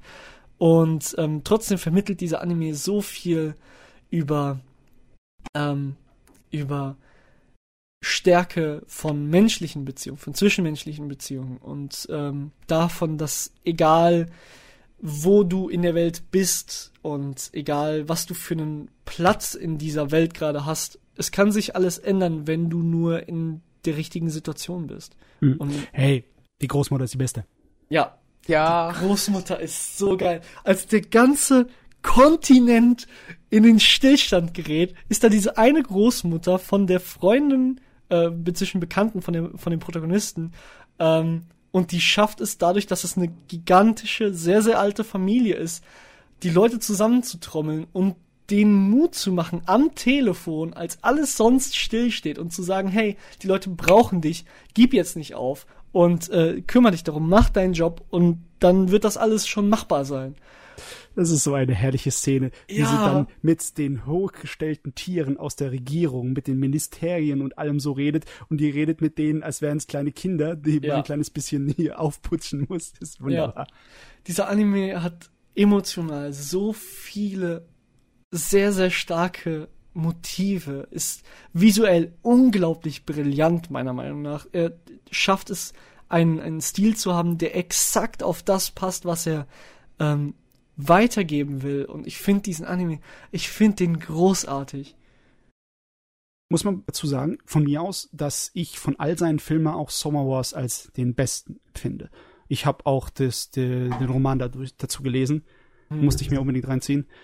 Und ja, Mamoru Hosoda hat eigentlich einen Stil, einen optischen Stil vom Charakterdesign, der mich überhaupt nicht anmacht. Ich liebe Schattierungen in Massen drei Ton ist mir fast schon nicht genug, ich brauche vier und mehr. Mhm. Und Mamoru Hosoda hat ja eigentlich nur Linien und flache Farbflächen, ähm, ne? Ja. Mhm. Aber der schafft es halt mit seinem Team und seinem Charakterdesigner, mit dem Sadamoto Yoshiyuki, unserem Evangelium-Charakterdesigner, zusammen schafft er es halt, das noch so zu machen, dass es sehr ausdrucksstark und gut animiert wirkt. Ja. Das ist auch schon ein Talent, das hinzukriegen. Auf den ersten Blick habe ich das Ding gesehen und habe gedacht, sag mal, habt ihr vergessen zu schattieren, ihr faulen Säcke? Aber dann, wenn es in Bewegung siehst, das ist wunderbar. Ja. habt ihr da was vergessen? Ich muss auch ganz, ich muss auch ganz ehrlich sagen, mittlerweile äh, finde ich es deutlich imposanter, wenn ein Anime es durch so wenig Shading und durch ähm, vermeintlich so wenig Detailreichtum es trotzdem schafft, eine so grandiose so. Geschichte zu erzählen, auch visuell, als einer, der hier totgeschadet ist, wie die aktuellen Animes teilweise Elo. Sind. Wollen wir da nochmal auf Mob Psycho 100 zu sprechen kommen? oh Gott, kommt jetzt der Hammer, Kevin. nee, lassen wir's mal. Das Ding haben wir tot geredet. Trotzdem würde ich ja. jetzt gerne einfach mit einem riesengroßen Hammer auf Elos Kopf hauen wollen. ja, wie gesagt, ich sag ja nicht, dass das bei allen so ist, aber ähm, ich, ich finde es sehr, sehr imposant und sehr, sehr ähm, überraschend, wenn man es schafft, mit, wie gesagt, so wenig Detailreichtum, wie es eben auch Mob Psycho schafft, ähm, eine so interessante Geschichte zu erzählen. Ja, unser Mamoru Hosoda ist halt auch als Regisseur von Kritikern sehr geliebt, von Leuten, die darauf achten, wie man ja mit seinen Einstellungen und mit seiner visuellen Erzählungsweise, wie man damit umgeht. Da gibt's Leute, die lieben ihn. Kennst du vielleicht den YouTube-Kanal Every Frame a Painting? Oh, nee. wunderschöner Kanal, da hast du was Wunderschöner verpasst. Kanal. Das ist ein Cutter, ein äh, Filmschneider, der ab und zu mal alle paar Monate ein Video macht zu gewissen Techniken in Filmen und zu gewissen Tricks und Stilen. Und der Äh. hat auch Filme über Satoshi Kon und, äh, also Videos über Satoshi Kon und Mamoru Hosoda drin. Und das ist herrlich. Der, wenn du den zuhörst, dann geht dir das die Augen gleich nochmal auf über Mhm. die Kunst, die die Leute da abliefern. abliefern. Aber er ist ja auch zwischendurch bei ähm, äh, Film Theory. Ist er auch. Hat auch seine eigene kleine Rubrik. Ja, ah, okay, da muss ich auch mal gucken. Deswegen ist unter Ja, anderem er sein Hauptkanal auch so tot, weil er dafür so viel macht. Hm. Ich hatte gedacht, sein Hauptkanal ist so tot, weil der Mann einen echten Job hat. Nee, der macht viel für auch, Film Theory. Genau. Musst du mal gucken. Okay, guck ich mal. Ja, So. Sehr Schön. schön. konnte ich doch noch auf einer positiven Note enden. Ja, echt mal. Schön. Jetzt gehen, gehen wir positiv aus Elos Part. Das ist doch schön. Ja. Das ist selten. Immer mit, immer, Oh. immer mit positiven Gefühlen voran, Leute. Ja. So, wisst ihr was? Alles positiv sehen, auch HIV. Oh, my. Oh. Also ich bin dafür, dass wir Elo jetzt das Wort mal kurz entziehen. Denn ich wollte eigentlich die Zenobia noch fragen, ob sie irgendwas in letzter Zeit geguckt hat oder irgendwas im Kopf hat, über das sie noch reden wollte, bevor wir in eine Pause gehen. nee, Nee, ist bei dir nee, nicht? spontan jetzt so nicht, was ich unbedingt loswerden muss. Ah, okay, gut. Dann, Kevin, wärst du auch für eine Pause, eine kurze? Ja, gerne. Dann machen wir das mal. Okay. Kurze Pause, wir sind gleich wieder da. Wir sind wieder da. Hallo, willkommen zurück Hallo. zum 64. Anime Slam Podcast. Joa, Matze, willst du jetzt oder soll ich? Soll ich dich in die 64-Bit-Welt entführen? Ach du Scheiße, was hast du getan? Na, ich habe nichts Neues geguckt. Das könnte also ein bisschen ja, es ist halt, ist halt jetzt die Frage, wollen wir zuerst den ganzen langweiligen alten Kram haben oder Oha, wollen wir jetzt oha. zuerst die bunte Mischung haben? Weil Ich glaub, ich habe ich sehr viel mit. durcheinander. Ich komm gleich mit dem Hammer. Na gut, Nee. Matze, mach du mal, dann haben wir es danach wenigstens wieder ein bisschen lockerer. So, genug Shots gefeiert, Matze, fang an. Du, du musst das noch länger mit mir aushalten, ne? Jetzt leg los, Matze, komm schon. Also, ich habe zwei Sachen geguckt. Und zwar zum einen den Five Star Stories. Diesen netten kleinen einstündigen OVA-Film. Eine herrliche Angelegenheit von 1989. Das Ding ist eigentlich ein Mecha-Anime. Aber dafür, dass es ein Mecha-Anime ist, ist ziemlich wenig Mecha-Gedöns drin. Sehr wenig, ehrlich gesagt. Okay. Der Manga hat einen ziemlich, wie soll ich sagen, einen, einen Ruf. Der läuft schon sehr lange und geht sehr langsam voran. Der Zeichner hat einen sehr, sehr außergewöhnlichen Stil. Aber einen wahnsinnig außergewöhnlichen Stil. Veröffentlicht der wenigstens öfter als Berserk. Oh. Veröffentlicht, veröffentlicht der wenigstens öfter als Berserk. Nein, viel Oh. weniger. Und der Oh. läuft genauso lang schon. Oh. Ja, läuft. Mhm. Ja, da, da geht's richtig langsam voran, das muss man sagen. Aber es ist auch eine Geschichte, die nicht so einfach ist. Die ist von vornherein Nische. Es ist eine sehr episch angelegte Fantasy, äh, nicht Fantasy. Es ist okay, Fantasy. Es ist Science Fiction im Gewand, im Sinne von wegen Zukunft, Sternsysteme. Die Leute reisen zwischen den Sternsystemen und haben Kriege untereinander. Ähm, und natürlich gigantische Mechas. Aber von der eigentlichen Art und Weise, was erzählt wird und welche Geschichten da drin sind, ist es eher Fantasy in, in Richtung zu so mythenmäßigen Geschichten, richtige Göttergeschichten fast schon. Achso, wollte gerade fragen, ist es so eine typische Heldenreise oder wie? Nicht unbedingt eine typische Heldenreise. Eigentlich gar nicht. Also gehen wir mal zum Plot von der OVA. Ähm, es gibt diese fünf Sternenreiche und äh, in den Sternenreichen wird Krieg hauptsächlich geführt mit diesen Riesenmeckers und das sind natürlich gigantische Prestigeobjekte, die von denen nur wenige pro Reich existieren. Und die kann man nur richtig steuern mit einer Kombination von zwei Piloten. Und einer von den Piloten muss eine Fatima sein. Eine Fatima ist ein komplett künstlich erzeugtes Wesen, das generell die Form einer Frau annimmt. Und äh, die, wachsen, die wachsen wie normale kleine Kinder auf. Aber wenn sie dann so sechs bis acht Jahre alt sind, kommen sie in einen Tank, in dem sie dann reifen, bis sie dann zur Fatima werden. Und äh, die müssen eine Gehirnwäsche verpasst bekommen, damit sie ihre Emotionen kontrollieren können und damit sie sozusagen ja als Soldat genutzt werden kann. Frage? Aber die, diese Wesen sind vollkommen überlegen Menschen in allen Aspekten. Deswegen muss man sie auch ein kleines bisschen kontrollieren, ne? Frage? Ja. Sind das, KI, sind das KIs oder sind das eigene Wesen? Das sind eigene Wesen, aber wirklich Ach aus so. Fleisch und Blut. Die werden richtig künstlich gezüchtet und so bioengineert. Verstehe, weil ich wollte gerade noch eine Zusatzfrage stellen. Warum würde man eine KI und einen Menschen koppeln, wenn die KI das wahrscheinlich deutlich besser machen kann? Aber okay, geh weiter. Nee, äh, also hundertprozentig genau gehen sie nicht in Details, aber ich glaube, im Manga ist es so gemacht im Sinne von wegen, halt die Biotechnologie ist halt der, dem Chip überlegen. Das Mhm. menschliche Hirn vollkommen hochfrisiert, aller wie in Dune, ne? Mhm. Und damit kämpfen die dann halt. Und die Story geht um zwei Fatimas, beziehungsweise eine davon sind unsere Hauptcharaktere, die gerade frisch gereift sind, aber die nicht die Gehirnwäsche verpasst haben. Ihr, ihr Erschaffer, nämlich ist des Lebens sowohl vom Geiste als auch vom Körper ziemlich müde. Und äh, die haben sowieso auf dem Planeten, wo das spielt, eine beschissene Situation, weil im Moment an der Macht ist so ein äh, so ein Händler, der durch Handelskraft und durch Erpressung und weil er generell ein absolutes Elend ist, die Macht an sich gerissen hat. Und der will äh, die Fatimas für sich haben.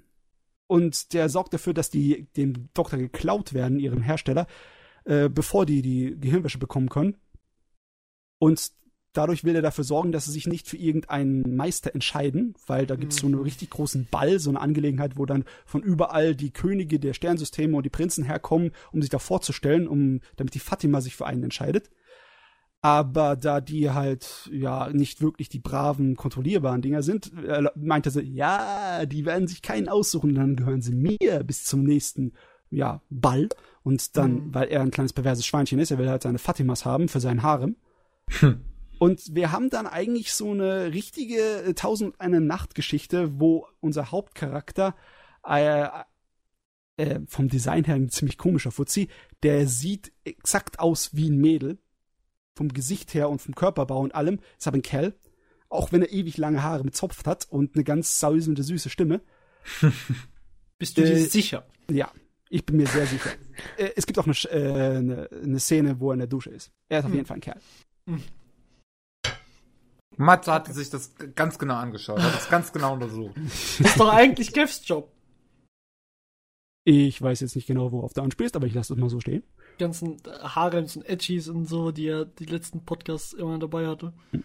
Auf jeden Fall, unser Hauptcharakter ist einer, der hat, äh, der ist gut befreundet mit diesem Doktor, diesem Erfinder und Erschaffer von diesen Fatimas.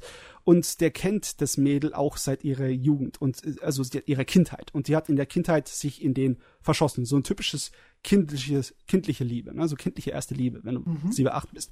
Bei einem Mädel ist das vielleicht nicht unbedingt äh, so wichtig, aber in, in Fiktion, in Geschichten ist es immer ganz, ganz bedeutend. Ne? Und es, es ist im Sinne von wegen, die Prinzessin muss gerettet werden. So eine Story ist es. Aber wie die Art und Weise, wie sie erzählt wird und aufgerissen wird, ist äußerst interessant.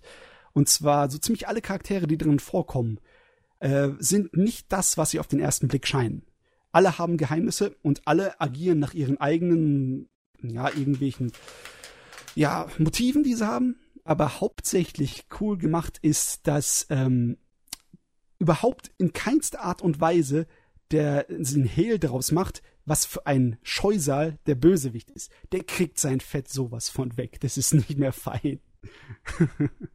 also ist- bevor du jetzt auf den Bösewicht zu sprechen kommst, Matze, sag mir bitte nicht, dass das hier der Protagonist ist. Doch, natürlich ist der Protagonist. Scheiße. Ist so. Oh Gott, was hat man da? Mm, süß. So. Also das Charakterdesign ist umwerfend, es ist ziemlich einzigartig und gewöhnungsbedürftig. Die Leute sind halt unglaublich langgezogen, haben sehr dünne und also eigentlich schon müsstest du dann Gott. sagen, bitte bringt dir ein Sandwich, so so dürr sind die Charaktere. Mit sowas kam ich ja schon bei Ango nicht klar. Wie soll ich denn mir dann Five Star Stories angucken? Du, die Zeichen- und Animationsqualität ist halt wahnsinnig klasse. Ah. Besonders Ende der 80er Jahre, da hat Japan halt hier noch das Budget gehabt, vor der, bevor die Dings geplatzt ist, die Ökonomie, äh, die Wirtschaftsblase. Hm. Also, wow, das Ding ist ein absoluter optischer Leckerbissen. Natürlich, ich kann mir vorstellen, dass das Design Leute irgendwie so ein bisschen abschrecken kann. Und die Art, die Art und Weise, wie die Geschichte voranläuft, ist auch relativ simpel und langsam. Und es passiert eigentlich nicht allzu viel in dem Ding. Das geht eine Stunde lang und am Ende gibt's einen kurzen Meckerkampf und äh, alle Charaktere entpuppen sich als anderes und auf den ersten Blick hört sich das Ding echt nach Käse an. Aber Mhm. die Machart ist da, wo es interessant ist. Hm, Das okay. ist gute Regie. Das ist fein geschrieben. Der Autor hat sich da was bedacht dabei. Und nachdem ich das Ding gesehen habe, habe ich sofort super riesen Bock drauf bekommen, den Manga zu lesen. Aber Gott, ob der irgendwie zu bekommen ist. Ich glaube, ich muss den aus Japan importieren. Viel Spaß. Oh Mann, wer da Regie Ja. geführt hat. Oh, Willst du noch City mal- Hunter. Nice. Willst du noch mal 20 Minuten über Meister Nikoko reden? so ein gleichen Regisseur. ja, ich meine, handwerkliches Können ist da. Ja, nee, Meson Ikoku habe ich genug drüber geredet. Habe ich ja schon im Podcast du, und im hast du definitiv genug drüber geredet. Auf jeden Fall, das, ich hatte einfach Bock gehabt auf Science Fiction und da habe ich mir gedacht, ziehe ich mir Mecker rein, aber dann habe ich nicht wirklich Science Fiction bekommen, sondern eher so so arabische Nächte, so eine Story, Du wo die, betrogen. wo die Prinzessin oder die die Heldin vor den schrecklichen Harem gerettet werden muss. Sowieso, das Design ist auch daran angelehnt. Es ist so eine das Wüstenwelt. böse Haare-Monster. Ja, ja. äh, unser Haupt, unser Bösewicht ist wirklich so ein aufgedunstender, ja, also nicht attraktiv fettwenstiger Kerl, der klobschlächtig und hinterlistig und ein Riesenarschloch ist. Also da ist überhaupt nichts drin, außer der ist so gemacht, dass du ihn mit Freuden hassen kannst. Und Okay. ähm, ist halt ein Lustmolch. Was- da kann man nichts dran lieb gewinnen an dem. Gar nichts. Mhm. Äh, Naja, Muten Roshi hat es auch geschafft. aber der ist anders, ne? Der ist zum Spaß richtig. nicht lustig. Der Der, ist ist nicht so so dick. im Sinne von wegen, ich äh, werd, ich versuche dafür, dass du niemals in deinem Leben aus diesem Palast rauskommst, damit ich dich den Rest deines Lebens als mein Spielzeug benutzen kannst. So einer ist er nicht. Aber auf Gib jeden Fall ihm das zehn Jahre ist, weniger und kein Saiyajin, dann hätte er das auch können. Oh, jetzt mach doch guten Noshi nicht so fertig. Nein, ich mach ja nur Spaß. Auf jeden Fall designtechnisch äh, sind auch diese ganzen Leute, die, seine Wachen, seine Bediensteten, sind alles so angelegt an so Arabien, so persische das Design. Und auch die Mekkas haben so persische Säbel an ihren Seiten. Mhm. Natürlich, wenn sie die Säbel dann ziehen, sind das Lichtschwerter. Ja, Natürlich. Das ist noch die Zeit, in der äh, japanische Animes noch total auf Lichtschwerter standen. Die gab's in eine ganze Menge. Ende der 80er Jahre kamen die noch vor. Da war Star Wars noch so in, ja in den Japanern im Kopf drin und so, muss alles, muss Lichtschwerter haben. Nicht alles, aber einiges hatte. Hey, wir haben dieses Slice of Life in der äh, Oberstufe. Lichtschwert! Ja, okay, nee, so weit ging's dann nicht. Obwohl, wir haben, Das wäre mega witzig, muss das ich dazu mega sagen. witzig, ja. Nun, Boah. soll ich noch irgendwas sagen zu Five Star Stories? Das Problem ist, ich habe hier sowieso nicht unbedingt ein Publikum, die so sehr auf die alte Machart von Animes stehen. Und dann ist es natürlich noch Mecha und es hat einen sehr gewöhnungsbedürftigen Zeichenstil. Und der ganze Anime ist eigentlich nur eine Vorgeschichte zur eigentlichen Story, die im Manga kommt. Eigentlich Ja, dann spricht alles solltest du jetzt dagegen. eigentlich über was anderes reden. Dabei ist das Ding so gut gezeichnet. Na egal. Was habe ich mir noch reingezogen? Ich habe mir Armitage Third mal wieder reingezogen. Äh, Das habe ich eine Weile nicht geguckt. finde ich jetzt eher sehr langweilig. das ist was, was aus meiner Vergangenheit, das ist halt bei mir drin, weil ich es in der Jugend geguckt habe. Armitage wusste ich von Anfang an, dass das keine gute Geschichte ist. Das Ding hat so viele Macken und Probleme in Regie und wie es geschrieben ist. Das ist unglaublich. Aber äh, es ist halt ein absolut Stil über Substanz-Ding. Für mich. Ich bin ein großer Fan von Science Fiction, besonders Cyberpunk. Und das ist so ziemlich das Ende der Ära Cyberpunk. Man könnte es fast schon Post-Cyberpunk nennen, aber ich finde, es gehört eigentlich immer noch zum alten Eisen. Und das ist so überzeugend von seinen ganzen Settings, von seinem Design äh, der Welt, ist das absolute Hammer. Und es ist auch noch die Sorte von Anime, die sehr, sehr global angelegt ist. Das ist eher von der Story her wie so ein typisches 80er Jahre äh, Krimi-Ding aus, aus Amerika, weißt du? So Cop, Cops, die ein Verbrechen auftreten und die natürlich Partner sind und etc. Es spielt auf dem Mars, Und da kommt unser, ein Hauptcharakter ist ein Polizist aus Chicago mit einem ganz dunklen Teint. Also der ist nicht unbedingt, wird nicht gesagt, von welcher Abstammung er ist, aber er könnte alles mögliche sein. Er könnte äh, von lateinamerikanischer Abstammung sein oder von afroamerikanischer oder auch von, äh, von indianischer Abstammung. Also es könnte alles zu, zu ihm hinpassen. Und der trifft auf dem Mars gleich mal auf seinen Partner, was so ein kleines 1,50 Meter, äh, ja, wie soll ich sagen, schießwütiges Mädel ist, die sich anzieht, die sich kleidet, als würde sie in so einem Stripclub für Lack und Leger arbeiten. Wie hieß der Anime nochmal? Armitage. Armitage heißt okay. er. Armitage World. Erstmal schnell suchen. Ja, das, das hört sich doch viel, viel, viel, viel, viel ich kann nicht mehr sprechen. so berechenbar, Elo.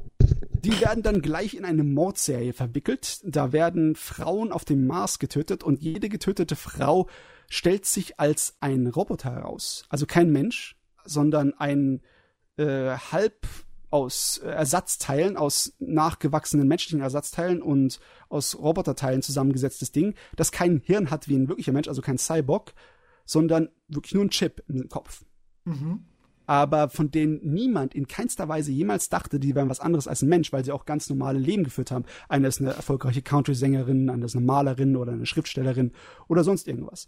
Und die zwei versuchen dann dahinter zu kommen, warum die getötet werden und natürlich den Wahnsinnigen fassen, der die killt, weil der macht natürlich daraus ein riesen Medienspektakel, was die Nachrichtenagenturen sofort auffressen.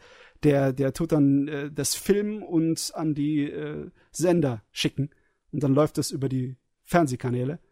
Und ganze Mars dreht davon richtig ab. Da diese, ähm, ja, so eine richtige Hass, so eine Fanatismus, so eine extreme Richtung mhm. kommt da hervor, die sich gegen all die Roboter wendet. Weil es ist die Zukunft und äh, Roboter werden überall benutzt. Nur, dass dann Roboter nicht vom Menschen unterscheidbar waren. Das hat den Leuten dann so ein richtiges Trauma reingehaut. Und ja, die Atmosphäre auf dem Mars ist absolut bedrohlich und zum Kotzen.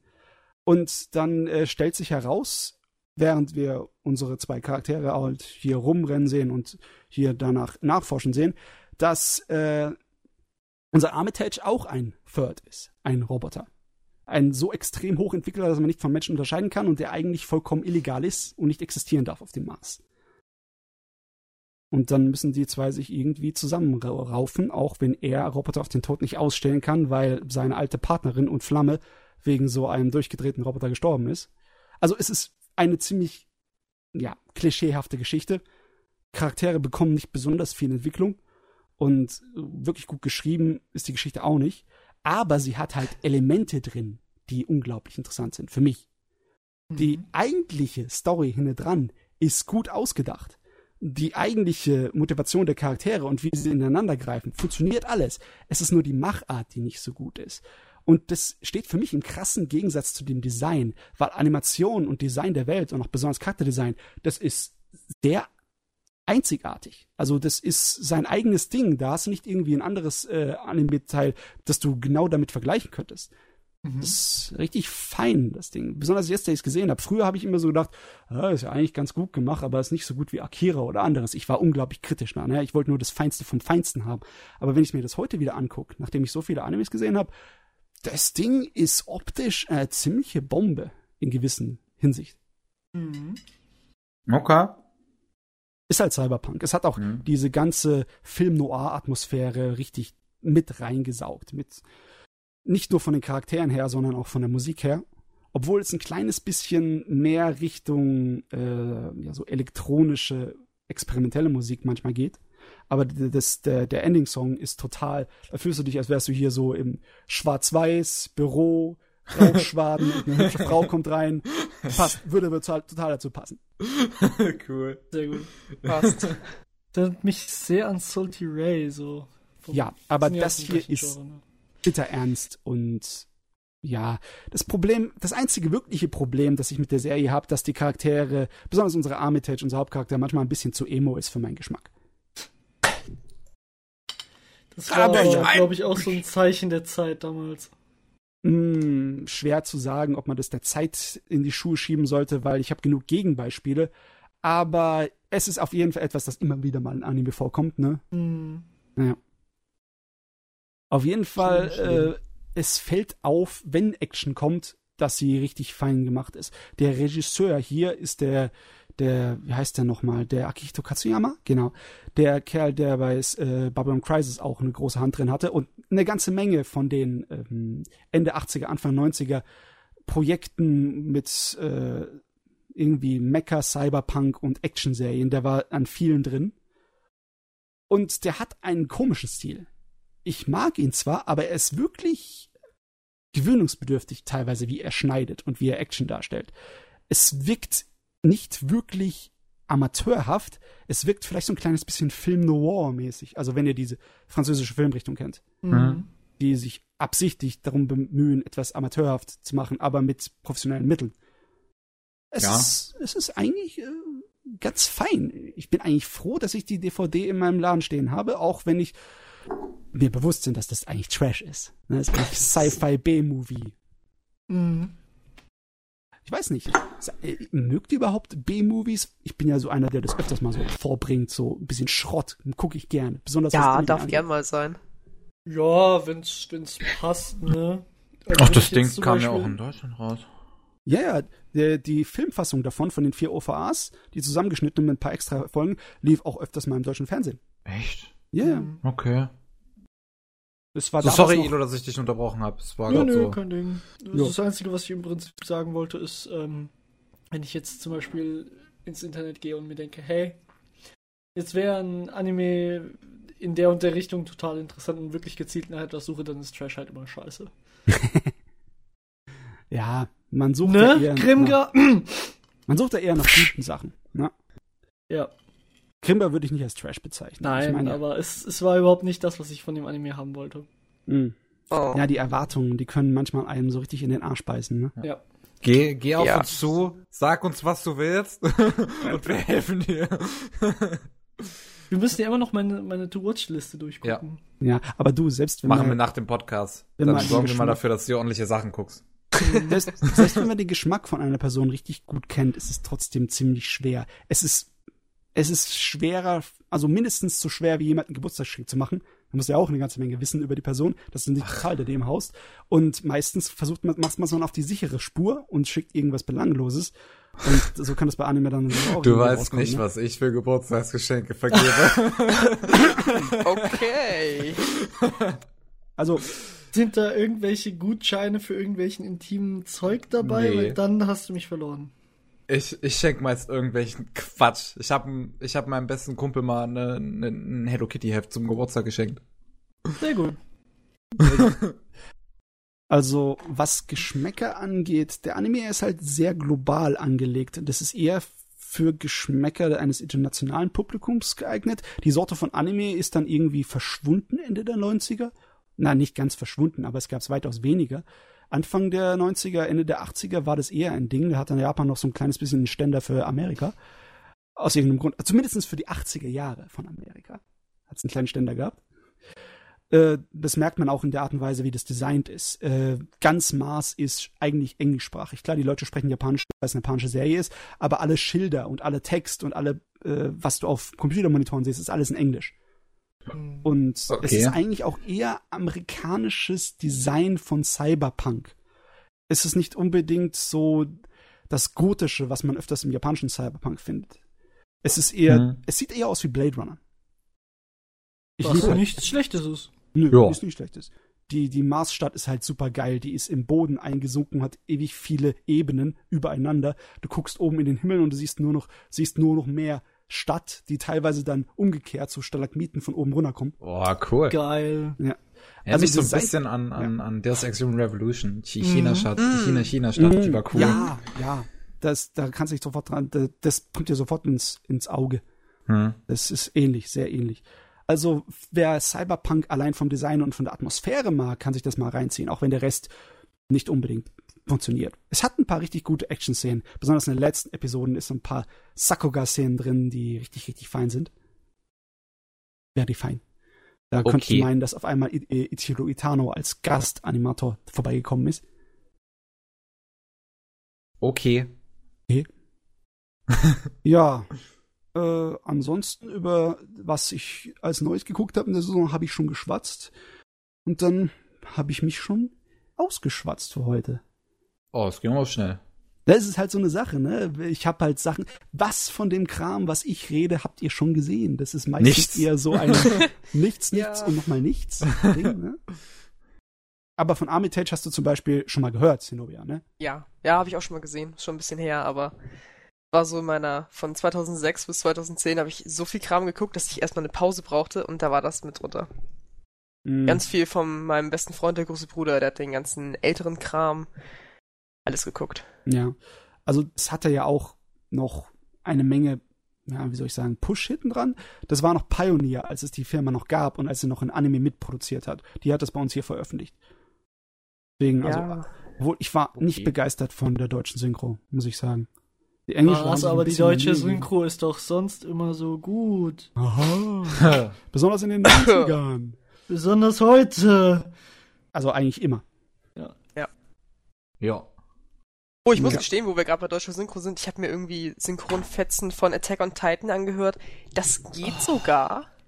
Ja, Ich fand's trotzdem. genauso schlimm wie alles andere, was aktuell released wird. Ich muss Ja, ganz gut, ehrlich sagen, ich glaube, das liegt da dabei, dass der Protagonist einfach so eine weinerliche Bitch ist. Und du kannst ihn nicht anders darstellen als eine weinerliche Bitch. Ich habe wirklich Jetzt zwischendurch mal schreit. Zwischendurch ist gut. Ich habe den Anime damals, als er geehrt ist, ähm, hatte ein Kumpel mir den gezeigt, ähm, als die erste Folge rausgekommen ist und er hatte gesagt, boah, der ist total geil und so. Und ich musste die Folge abbrechen, weil ich es nicht aushalten konnte, wie grundlos, also was heißt grundlos, aber ähm, wie, wie unglaublich fixiert dieser Charakter auf sein Geschreie ist. Ja. Er, er Also schreit, sich- nein, er schreit grundlos. Er schreit wirklich Ja. grundlos. Es ging Ja. mir so auf den Sack. Ich Hm. hasse ihn. Und Gottes ja, Willen. mir, mir geht's sehr ähnlich. Und weißt du, dann ist halt irgendwann der Punkt, wo er semi-stark sein soll. Und dann, Dann ist er immer noch scheiße. ja, Dann eben. geht er vor Gericht und schreit alle an, weil das vor Gericht so klug ist. Oh Mann. Du, ich fand, ich finde den Charakter nicht so schrecklich wie ihr. Ich weiß aber nicht, ob es daran liegt, dass ich zuerst den Manga gelesen habe. Ich hatte zwar auch diesen äh, ziemlichen krassen, ja, wie soll ich sagen, Kontrast bemerkt. Im Manga stört's ja nicht. Im Manga ist nur sein Mund offen, dann Ja. ja, ne, dann kreischt Dann hörst er du diese nervige Ohr. Stimme wenigstens nicht. ja. Oh, Und ich glaube, es gibt- Grundsprecher auch. Da war der japanische Synchronsprecher auch nicht so Bombe, ne, muss man sagen. Ja, der deutsche Synchronsprecher ist auch nicht gerade das, das Gelbe vom Ei. Ja, aber ich find's okay. Es gibt schon, also wesentlich schlechteres, wenn ich so an Guilty Ja, Crown es denke, gibt- was ich auch komplett auf Deutsch gesehen habe. Geht Ja, aber habe es ich gibt- zweimal auf Deutsch gesehen, Es lustigerweise. gibt auch ich habe mich dran gewöhnt. gute, es gibt auch gute Ja, deutsche Synchros, wie zum Beispiel ähm, Oran High School Host Club. Warum, warum können die Studios in Deutschland Anime nicht so ernst nehmen, wie die es damals gemacht haben? Weil bei Die Oran Fans High es School auch nicht ernst nehmen. Zumindest echt viele nicht. Ja, das ist aber das, wodurch sich, äh, das hat sich durch die deutsche Anime-Szene einfach gebildet. Die Animes würden, wurden nicht professionell synchronisiert und nicht so, dass es halt wirklich ähm, ernst genommen wurde und entsprechend hast du die deutsche Fanbase. Im Hm. englischen Raum hast du eine ganz andere Art der Synchron, einen ganz anderen, eine ganz andere Priorität bei der Synchronisation bei Animes und dadurch sind die Leute im englischsprachigen Raum generell deutlich kritischer. Wo ich halt einfach mich frage, Leute, was ist falsch damit, ein Medium, was vielleicht jetzt, ähm, wo du Vorurteile dagegen hast, mal ernst zu nehmen, weil es dein fucking Job ist, es ernst zu nehmen. Dann hast du in Deutschland so Synchronsprecher wie Strawberry Cake, die aus irgendwelchen Gründen total beliebt sind, aber bah, ich hasse diese Mm. Stimme mittlerweile. Ich hasse diese Stimme mittlerweile, ich kann die nicht mehr hören. Also ich bin ja in überhaupt 0,0 Synchro-Mensch. Ich guck mir ganz selten mal. Du schaust dir Anime stumm Synchro an. Ne? Oh, neuer Mob Psycho 100. Gleich mal stumm stellen. Böser Kevin. Böser Kevin. Ja, wenn du für gar keine Synchro schaust, kann ich ja nichts für. Mhm. Und jetzt mal ganz ehrlich, die einzigen deutschen Synchros, die manchmal gescheit rauskommen, sind doch eigentlich immer nur bei Kinofilmen, bei Ghibli-Filmen oder bei sonst was, Ja. ne? Ja. Ja, Oder halt bei den Serien von Universum. Und Universum haut ja im Jahr, nur eine, im Jahr nur eine Serie raus.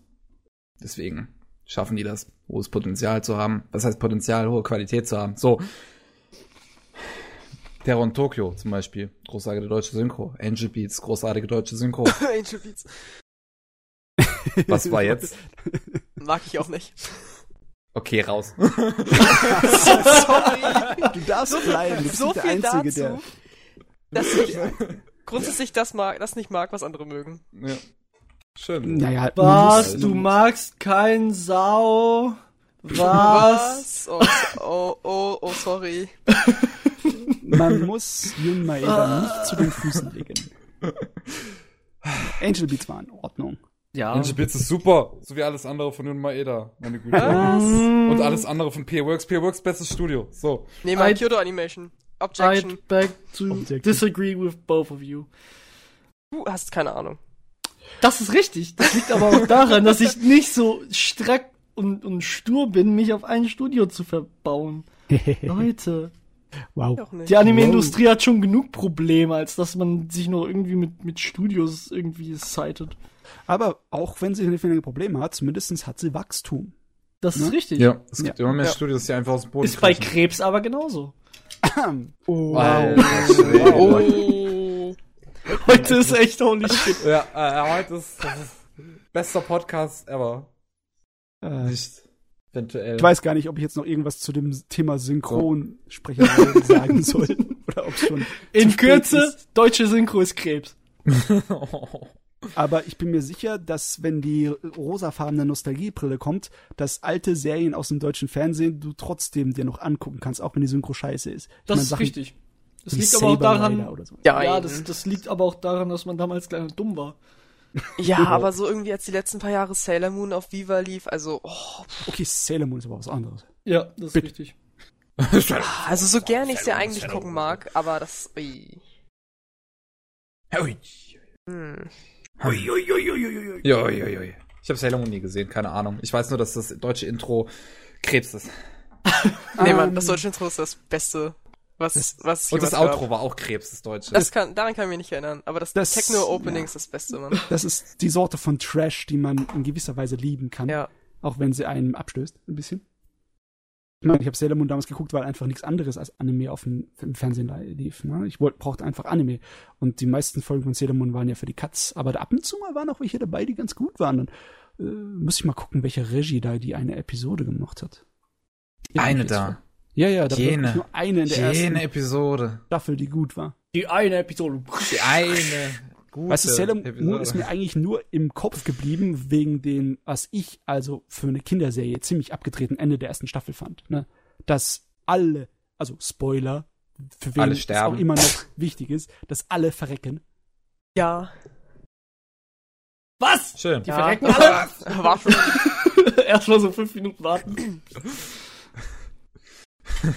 Das war schon ein Sehr bisschen gut. anders.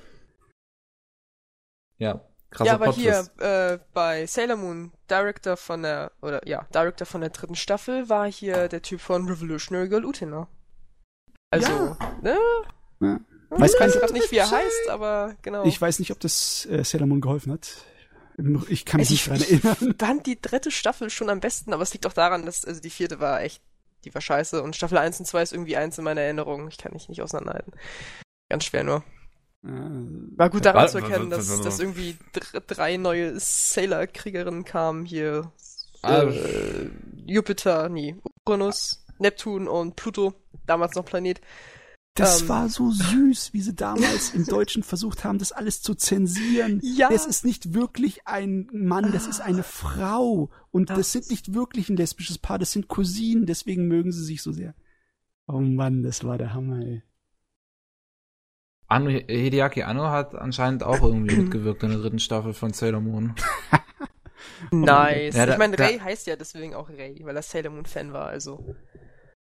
Dabei sind die Charaktere so unterschiedlich wie Wasser und Feuer. ja. Okay, Ja. gut. Gut. Soll ich dann? Kevin! Ja, ich hab, ich hab eine Menge zu erzählen. Oh, Fangen wir mal mit Och, du Scheiße. Ach du Schot. Fangen wir mal mit Kleinkram an. Und zwar etwas, was, was nur so, so halb hierher gehört. Deswegen werde ich es auch nicht lange behandeln. Ähm, in der aktuellen Season von Steven Universe, im, im, äh, die, die, die gerade noch in Amerika ehrt, ähm, gibt's eine Folge, an der ein Animateur von Studio Trigger dran saß. Das ist die vierte Folge der, der jetzt aktuell laufenden Staffel. Und Oh, jetzt ist die Frage, sieht man das? Bisschen. Bisschen? Bisschen. Also die Episode heißt Mindful Education und es geht darum, dass äh, Stephen und Conny ihre ihre ihre gemeinsame ihre ihre Transformation üben müssen. Das aber halt aus aus äh, äh nicht hinkriegen, weil beide gewisse äh, Probleme haben, die sie am Kämpfen hindern. Und ja, dann hast du zum einen, die, die Kämpfe kamen mir ein bisschen anders vor als sonst. Die waren wesentlich animehafter als sonst Steven Universe. Es ist, es, es, es fühlte sich einfach anders an. Die Kämpfe waren kürzer, sahen aber besser aus. das ist so das, was mich an Anime in der Regel stört. ähm, und ähm, dann werden sie halt von, von Garnet, werden sie halt dann äh, in quasi in, äh, in, in einer äh, flachen Dimension und, äh, äh, unterrichtet, mit ihren Problemen sich zu konfrontieren, dass sie wieder Ach, kämpfen können. So flach wie die Hauptcharaktere? Nee, hey, weil die Hauptcharaktere das, nicht flach sind. Ist es so eine Dragon Ball Trainingsmontage, wo sie in so einen extra Trainingsraum, so einen interdimensionalen gehen, oder was? Ja, so ungefähr. Okay, die Folge muss ich mir angucken.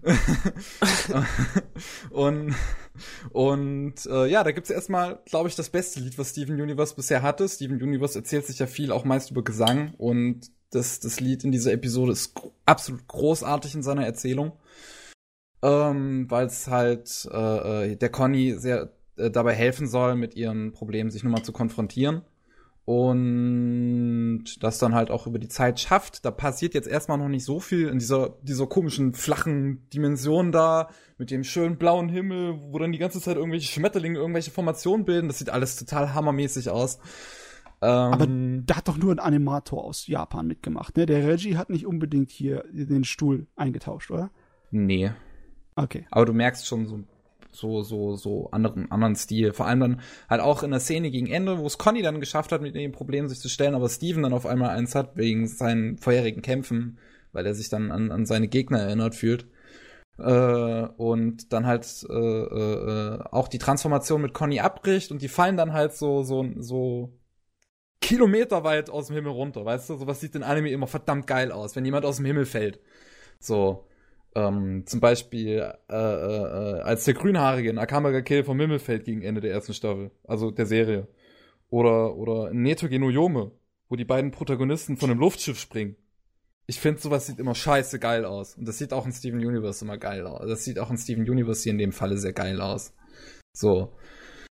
Und ja, man merkt halt so einfach ein paar kleine Unterschiede in, in, in der Zeichnung. Es ist jetzt nicht extrem, es ist nicht so, dass es sofort heraussticht und du sofort sagen würdest, wenn du es jetzt am Stück schaust, okay, die eine Folge, da saß Japaner dran, das sehe ich.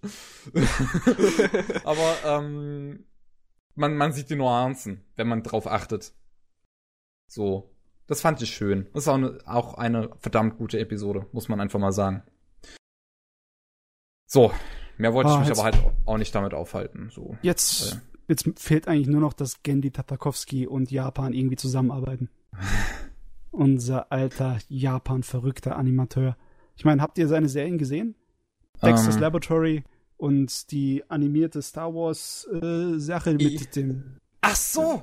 Der, der, das, ja, Gott, du, du weißt doch, du, du musst doch mittlerweile wissen, wie sehr ich Star Wars Clone Wars liebe. Mhm. Also Gottes Gendy Tatakowski war schon seit Anfang der 90ern überall seine Anspielungen an Japan immer drin. Ne? Auch wenn er ja. seinen sehr, sehr eigentümlichen, sehr westlichen Animationsstil und Zeichenstil mhm. hat.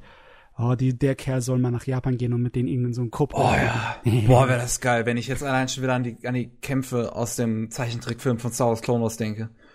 Boah, sind die geil. Alter. Das sind die besten gezeichneten Kämpfe ever. Boah. So. Ähm, ja, aber das war jetzt so eine Kleinigkeit, die ich einfach mal erwähnt haben wollte, weil ich das schön fand. Ähm, John, bevor wir zu Anime kommen, habe ich mir noch mehr nicht Anime-Kram. Ja, so, so halbwegs. So, ich habe ich hab, äh, Tales of Hysteria mir gekauft und die letzten paar Tage immer so ein bisschen äh. gespielt. Und äh, Tales of ist ja bekannt für seine sehr lange Main Story immer jeweils, deswegen bin ich auch noch lange nicht fertig. Und für seine Anime-Cutscenes, die hier in dem Falle von Ufotable gemacht wurden, die ah. wahnsinnig gut aussehen. Holy moly. Ich mm. jedes Mal, wenn, wenn ich das Spiel starte, gönne ich mir die Zeit und schaue mir diese zwei Minuten Intro an. Es ist fucking amazing. die Musik, die, die Zeichenstil, die Animationsqualität. Bah, großartig. Und Warte mal, ist das Spiel nicht eigentlich schon ein bisschen älter? Äh, Letztes, zwei- vorletztes Jahr irgendwie. äh, 2015 Januar kam's raus. 2015 oder so? Es ist, es ist ein Jahr alt. Ich habe gerade geguckt. Es kam Ah, okay. 2015 im Ok- im Oktober raus. Oktober, okay. Ja. Und ja, hab mir das halt letztens auf Steam gegönnt, weil es im Angebot war und immer wieder diese klassischen naiven Protagonisten, die zum Auserwählten bestimmt werden. Hm. Immer wieder. Schlimm sowas. Auch Lauch? Lau. du hast halt hier in Tales of Systeria geht's halt darum, dass Welt immer vom Krieg geplagt wird und dann hast du halt die, die bösen Menschen, die sich alle hassen und deswegen entstehen diese Dämonen aus dem Hass der Menschen, damit du nicht. und dann hast du den Protagonisten, der die, der die Seraphs sehen kann. Die Seraphs sind übernatürliche Wesen, die irgendwie den Menschen helfen sollen, aber schon lange nicht mehr mit denen in Kontakt stehen, weil die Menschen alle zu Arschlöchern geworden sind. Und ja, recht klischeehaft. Bisher auch absolut nichts Besonderes. Es macht gameplay-technisch macht's echt echt viel Spaß. Du extrem kompliziertes Jedes Tales Craft. auf gleich. Ja. Ich meine, ich habe hier auch ich habe noch nie liegen, Tales of gespielt davor, muss ich mal aus, zu meiner Verteidigung sagen. Würde ich Also- jetzt auch sagen, hast nichts verpasst, aber irgendwie stehe ich mit dieser Meinung auch oft alleine, deswegen. Hallo? Also, Hört noch jemand? ich gucke mir gerade im Hintergrund ohne Ton das Opening-Movie von dem Ding an. Ich muss doch jetzt unbedingt diesem kleinen In-Gag hier folgen. Aber du, da, da, da hat sich schon Mühe gegeben. Unser Ey, das ist Opening. geil. Obwohl es vom Design her extrem nach Tales aussieht. Oh mein Gott. Hm, ja. Also, Aber ähm, ja. Ich, ich, mag- ich mag das Gameplay wirklich eigentlich. Es ist ein schön kompliziertes Crafting-System, das Kampfsystem ist schön kompliziert. Äh, und, ein schönes, kompliziertes Shop-System. Dann kommt irgendwie noch Städtemanagement hinzu. Also es ist genug dabei. Es ist genug dabei, womit man sich stundenlang beschäftigen kann. Und ja, aber die Handlung ist halt bisher so extrem klischeehaft. Die Charaktere sind so extrem klischeehaft. Auch wenn ich Alicia ein bisschen lieb gewonnen habe, die äh, das ist eine Prinzessin, auf die der Protagonist am Anfang des Spiels stößt und die halt auch sehr naiv dahinter steht, den Menschen irgendwie wieder helfen zu wollen und und wieder alles auf die rechte Bahn zu bringen. Die ist eigentlich eine Süße, aber trotzdem ändert das ja nichts daran, dass die sie komplett klischeehaft ist und man sich mit keinem Charakter wirklich verbinden möchte, weil sie alle dafür viel zu langweilig sind. Trotzdem mag ich bisher das Gameplay, deswegen spiele ich's. Hm. Also Spiel- ich mag Spiele die für Spiel. Optik. Zumindest von den Zwischensequenzen. Da sehe ich mal wieder ein Studio, die Ahnung haben davon, wie man Computergrafik einsetzt mit handgezeichneten. Ja, das Ja. sind die Helden. Absolut.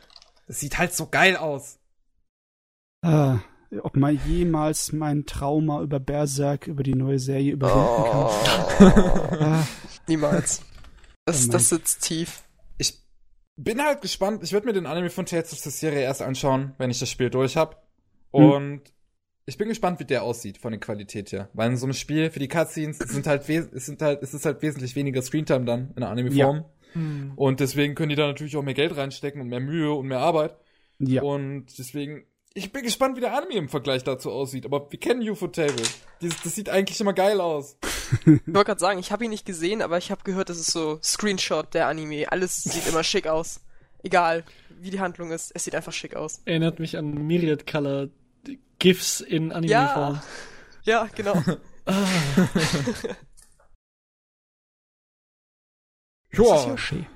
So, kommst du dann nochmal zu Animes? Ja, oder? jetzt, jetzt kommen wir zu den Anime. ja, das war doch schon ein halber Übergang. Ja, es war so von Cartoons zu Spiel, jetzt zu Anime. Schalter haben wir schon drüber gesprochen, ne?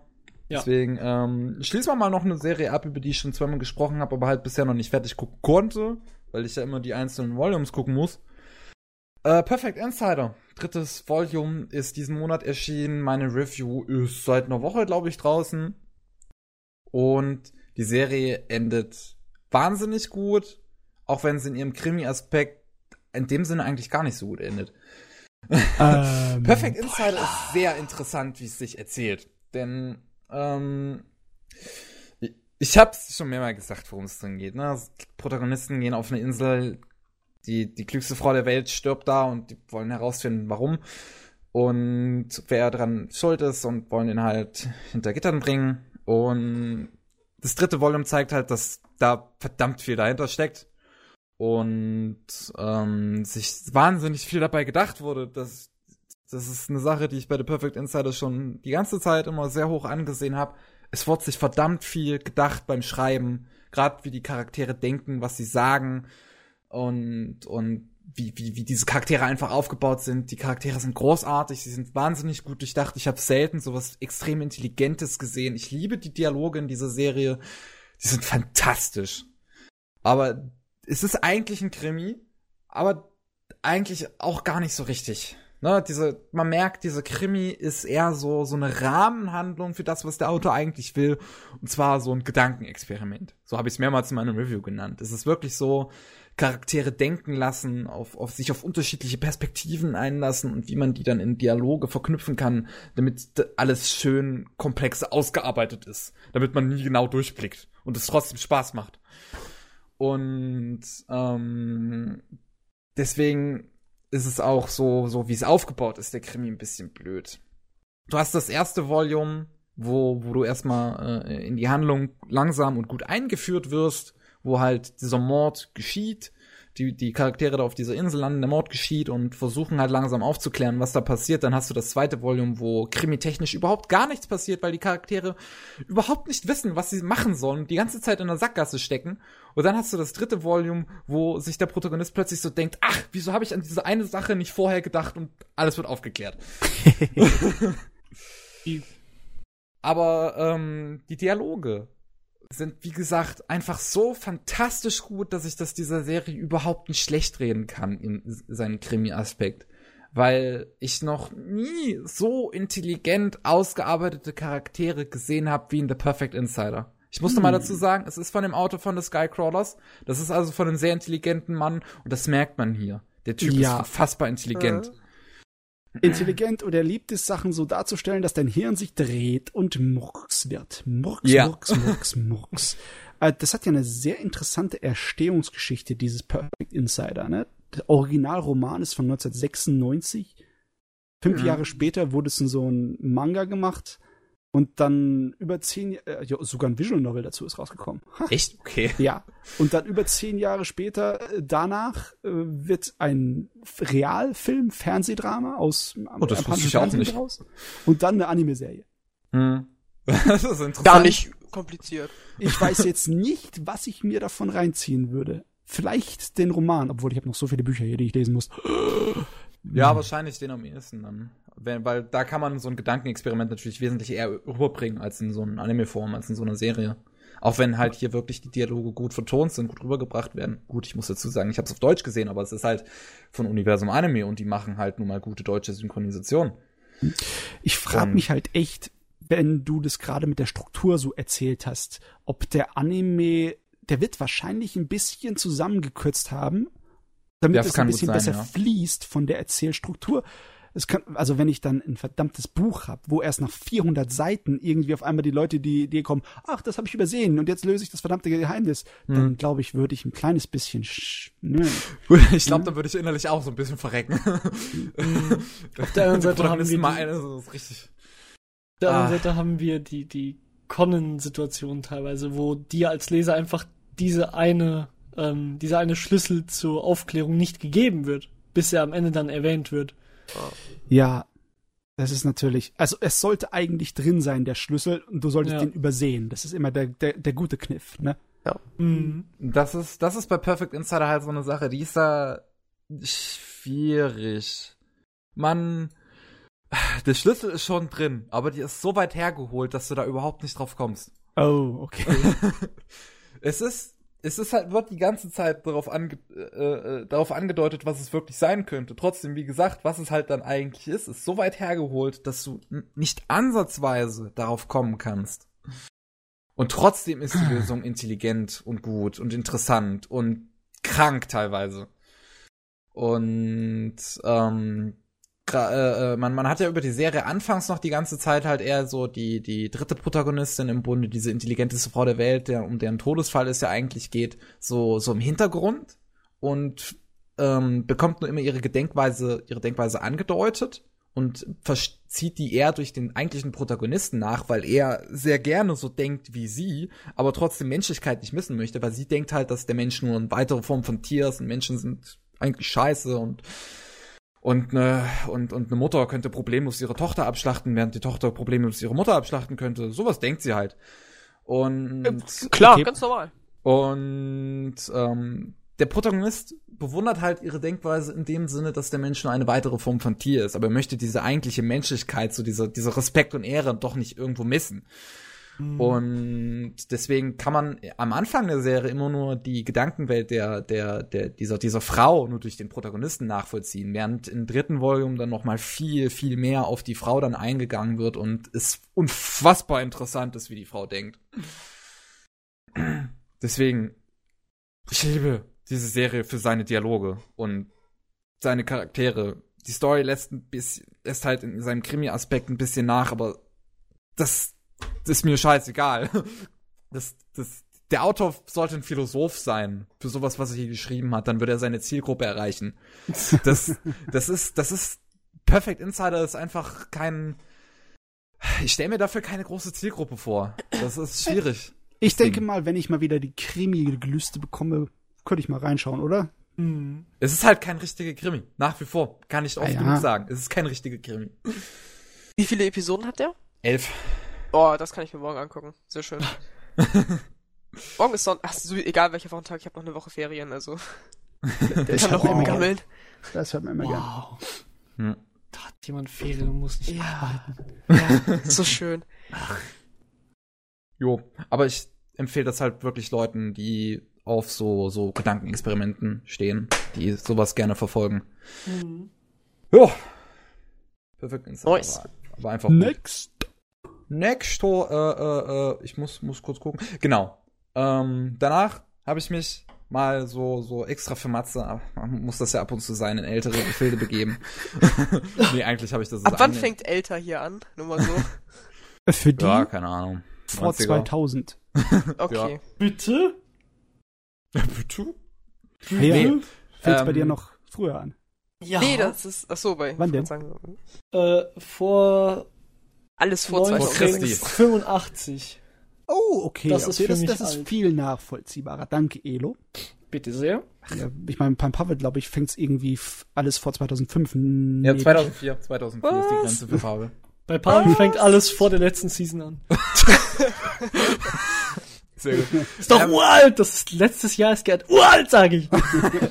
Ey, es ist echt so, wenn, wenn Pavel sagt zum Beispiel Zeug, was, was, was hier 2010 oder so released ist, sagt er schon alt. Sagt er steinalt oder so. Das Ist aber auch sein, ist auch sein Ding, ne? Ja. Ähm, auf jeden Fall, ich habe mich in die 90er begeben, so ein bisschen Ende der 90er, so in die Richtung.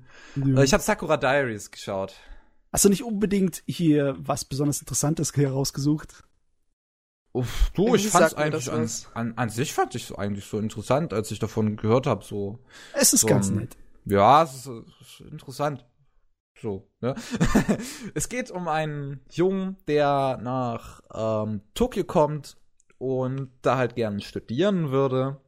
Und in der ersten Nacht, in der er da ist, kommt plötzlich so ein Mädel in sein Hotelzimmer, zieht sich nackt aus und wird mit ihm sogar schlafen. Wie heißt der Anime nochmal? Ich wollte gerade sagen. Best Anime 10 oder 10. Sakura Diaries. Ah. Und der Protagonist denkt sich so, what the fuck? und schickt das Der Mädel kann nach Hause. erst mal Danke sagen. Er mein schickt, das, Gott. er schickt das Mädel nach Hause. Und wird aber von ihr angenießt und bekommt dann selber eine Erkältung. Und fliegt deswegen durch alle Tests an den ganzen Unis. Und dann bleibt nur noch eine Uni übrig, und zwar die Elite-Uni, die KO. Und da will er halt auch dann noch hingehen und das ist seine letzte Chance. Und da trifft er dann auf ein extrem hübsches Mädel, also ein anderes Mädel als das, was ihn die Nacht da besuchen kam. Äh, auf, äh, und und ähm, die, die, die freunden sich so ein bisschen an und machen halt beide den Test. Und ähm, das Mädel wird da angenommen. Die beiden haben sich eigentlich versprochen, viel Zeit miteinander zu verbringen, wenn sie beide auf die KO gehen. Aber er fällt durch und meint zu dem Mädel aber, dass er es geschafft hätte. Und dann lebt er bei, dann lebt er bei seiner Cousine in Tokio. Und das ist zufällig dieses eine Mädel, was ihm Sex angeboten hat. Und Was? jetzt geht er auf die Cram School, also auf die Vorbereitungsschule für die Uni. Und hat halt zum einen das Problem, dass er sich um die Mieko, also dieses verdammt hübsche Mädel von Nekeo jetzt irgendwie kümmern muss, der vorspielen muss, dass er angeblich auf dieser Uni wäre. Und er hat seine Cousine, die auf ihn steht und ihm halt gerne, sich ihm gerne ziemlich freizügig präsentiert. Und jo, da kommt halt einiges zustande, auch einiges ziemlich äh, äh, sexuelles. Es ist ziemlich pervers, es ist ziemlich viel perverser Humor. Das habe ich auch eigentlich recht genossen. Das ist mal was, was man, also ist es hier eine Art von perversem Humor, die man so oft in Anime nicht sieht, sondern Ja. nicht so eine recht lockere, was recht lockeres Perverses. Da ist es einfach normal, dass die so reden. Mats, Ja. und, und Ja. du hast eben noch gesagt, du weißt nicht, worauf ich anspiele. Jeden Podcast kommt er mit sowas. Autor von dieser Geschichte ist ein bisschen bekannter gewesen in Japan, äh, Anfang der 90er. Der Yujin, das ist halt ein Pornomanga-Autor. Aber bei dem war das eigentlich schon immer so, dass er diesen lockeren und spaßigen Ton drin hat und eine ganze Menge von seinem pornografischen Kram ist eigentlich Softcore. Da ist nichts wirklich äh, groß Anstößiges dabei. Natürlich ein bisschen, aber es ist nicht so, als ob das nicht im deutschen Fernsehen im Abendprogramm laufen könnte, im Nachtprogramm. Ihr wisst, was ich meine, ne? Hm. Mhm. Also es ist nicht, da ist eine Menge dabei, das nicht wirklich Pornografie ist. Aber größtenteils ist er für seinen Schweinekram bekannt. Und dann hat er auch ab und zu mal Sachen gemacht, die ja eher, also überhaupt nichts drin hat, was eine für Erwachsene ja Bezeichnung braucht, sondern einfach nur edgy ist. Und ich glaube, Sakura Diaries ist immer noch seine bekannteste Serie, was das angeht. Weiß ich nicht. Ich habe mich mit dem nicht großartig beschäftigt. Ich habe nur gesehen, dass er halt noch für einen Haufen Hentai verantwortlich war. Aber Ja. Also inwiefern die Hentai sind, wusste ich auch nicht. Und Sakura Diaries müsste auch sein längster sein, der hat 20 Bände. Und ja, Oh, die Serie, die Serie ist irgendwie zwei Jahre nachdem der Manga angefangen hat, gelaufen. Also die hat, da war noch nicht mehr die Hälfte der Mhm. ganzen Geschichte fertig. Und das, das merkt man dann gegen Ende. Das ist so Ja. schade. Es sind zwölf Folgen. Das ist eigentlich schon ein Stück für eine OVA. Äh, und dann endet es halt komplett offen, beziehungsweise komplett unzufrieden, äh, uns unbefriedigend. So. Denn ha, gutes Wort. Gu- Gutes Wort, ja. Ja, aber wie es wie es halt endet, war so scheiße, weil es, es, es ist zwar ein Ende, was man so als Ende nehmen könnte, aber der Protagonist läuft davon vor seinem Problem. Das ist das Ende. Der Protagonist stellt sich sein Problem nicht, sondern läuft davon. Ja, geil. Großartig. Finde ich jetzt Das als Zuschauer total geil. Habe ich mir jetzt zwölf Folgen deswegen angeschaut. Es ist ehrlich gesagt aber ein realistisches Ende. Ja, aber es ist doch schon eine böse Ja. Tritt in die Eier. Hier, Nihilismus, alios. Ja, ja. Ja, das das war blöd. Es hat, es hat echt Spaß gemacht und ich hatte halt gehofft irgendwie so, dass es vielleicht endet, dass er sein, dass, dass, dass er dann Sex hat mit, mit der, seiner Cousine oder so, so ein Happy End halt. Irgendwie sowas. Aber nicht, nee, er läuft für sein Problem davon. Scheiße sowas. Das hat mich dann aufgeregt. Merkt man gar Merkt nicht. man gar nicht. es, es, es, es war halt eine gute Unterhaltung für zwischendurch. Es hat Spaß gemacht. Es hat halt einen tollen Humor gehabt. Ich mag, mochte dieses, dieses Liebesdreieck so ein bisschen, weil es war auch einfach teilweise so ein bisschen bescheuert mit, äh, wie es dann zu diesen Problemen auch zustande kam. Da gab es so einen Abend in, in, in, in einer Karaoke-Bar, wo ganz zufällig halt, halt dann die, die, die Cousine mit den Leuten von, von der Cram School, also von, von der Vorbereitungsschool des Protagonisten da, da zu der Karaoke gehen, während der Protagonist mit äh, seinem eigentlichen Schwarm zu, der, zu, zu dem Karaoke-Ding geht. Und Es wird langsam kompliziert. ja, es, es, es wird schön kompliziert. Der Protagonist möchte auch eigentlich sehr gerne hier ja mit, mit der Miyako zuerst schlafen. Und Und dann mit der Cousine. ja, ja, das ist lustigerweise, ja. ähm, Yes. denn, denn es gab halt dann so die Situation, dass, dass er ist halt äh, äh, äh, hier, hier, äh, wie war das deutsche Wort, Jungfrau. Und Das solltest du doch eigentlich kennen. wow. Ähm, Boah. Ich sag doch heute schlimm. Ähm, und er will sich halt quasi auf die Mieko vorbereiten, indem er seine Cousine als, als Test nimmt. Und Zum die da, Üben. die, ja, zum, zum Üben wirklich so, so sagt er das ja auch. Weil er denkt, weil er halt bis zu dem Punkt noch denkt, dass seine Cousine so eine, so ein Mädel wäre, was halt von einem Typ zum anderen springt, was überhaupt nicht der Fall ist. Die ist ja auch Jungfrau. Ähm, und die dann halt auch fast vergewaltigt hätte, was halt schon wieder ein bisschen ernster ist. Und ich habe von vielen gelesen irgendwie, von vielen User-Reviews, dass die Serie irgendwie Tabus brechen soll, wovon ich nicht viel gesehen habe, außer halt diese Szene, wo das, wo, wo seine Cousine fast vergewaltigt hätte. Aber sonst, sonst ist es Durchschnitt. Aber es hat mir halt gefallen. Diese eine Szene war halt unangenehm, der Rest war lustig. Hm.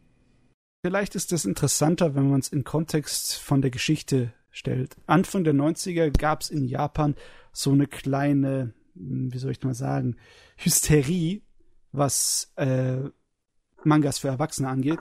Da gibt eine ganze Menge Aktivistengruppen sind rumgegangen und haben ja richtig Druck auf die ganzen Verlege ausgeübt und da wurden noch eine ganze Menge Pornomangas wurden verbrannt öffentlich. Das war so eine richtige, das war nur eine kurze Phase. Das ist dann relativ schnell wieder vorbeigekommen. Aber es ist nicht das erste Mal und es war auch nicht das letzte Mal, dass in Japan mal sowas hochkommt. Und die Serie ist halt dann gerade ein, zwei Jahre danach entstanden. Und wahrscheinlich ist es auch einer der Gründe, warum er von seinem pornografischen Material zu einer etwas weniger Risken-Serie gegangen ist. Obwohl das, das Ding ist immer noch für Erwachsene, ne? Ja, eindeutig. Wobei man es auch für Jugendliche verkaufen könnte. Zumindest in Deutschland. USA nicht, bei USA ist er so stumpf. Aber in Deutschland. Du Also kannst ich mein- 40 Leute in einem Massaker totschießen, aber du darfst keinen Nippel zeigen. Nee, das ist, Irgendwo muss die Grenze gezogen werden. Also, Echt mal.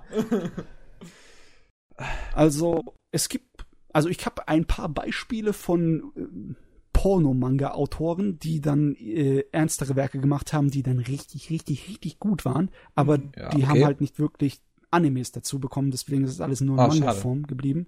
Das mh, lass mal also mal hier außen vor. Okay. Ja. Geh mal zu deinem nächsten. Ja, gut. Genug von Sakura Days. Ähm, dann habe ich jetzt noch, äh, ähm, kurz, kurzer Titel ist Koi Choco. Geschaut. Ich gucke gerade nochmal nach dem langen. Äh, Koi to thank you to, Choco to Chocolate. Auf Deutsch. Liebe, Wahlen und Schokolade. Ah, das war das. Ja, ja. Und ja, dann hatte ich noch mal was ziemlich Gutes gegen Ende. Jetzt so, so kurz vorm Podcast. Ähm, es geht darum, dass ähm, du hast da so, so, so eine Schule, spielt so ein bisschen in der Zukunft, so, so ein bisschen, bisschen moderner als halt heutzutage. Und du hast auch eine recht moderne Schule, die sowas wie ein eigener Staat ist. Und auch, auch eigene Politiken und so alles Mögliche hat. Und ähm, von einem Rat verwaltet wird und auch von einem Schülerpräsidenten halt. Und es geht halt um die Wahlen gerade. Und ähm, du hast da halt die, die, die Kandidatin aus der äh, Abteilung für Allgemeines, nee, aus der Abteilung für Finanzen, die möchte äh, äh, Clubs rausschmeißen, die kein Geld einbringen. Und Hart durchgreifen. ja, und da hast du halt den Protagonisten, der im Essensclub hockt, hockt. Und im Essensclub, was macht man da? Ist Essen. Man bringt also kein Geld ein. und der, die, Leute vom Essensclub haben da halt etwas dagegen, dass ihr Club geschlossen wird. Weil die hängen gemeinsam gerne ab und essen gemeinsam gerne. Und ähm, da lassen sie den Protagonisten äh, zur Wahl aufstellen.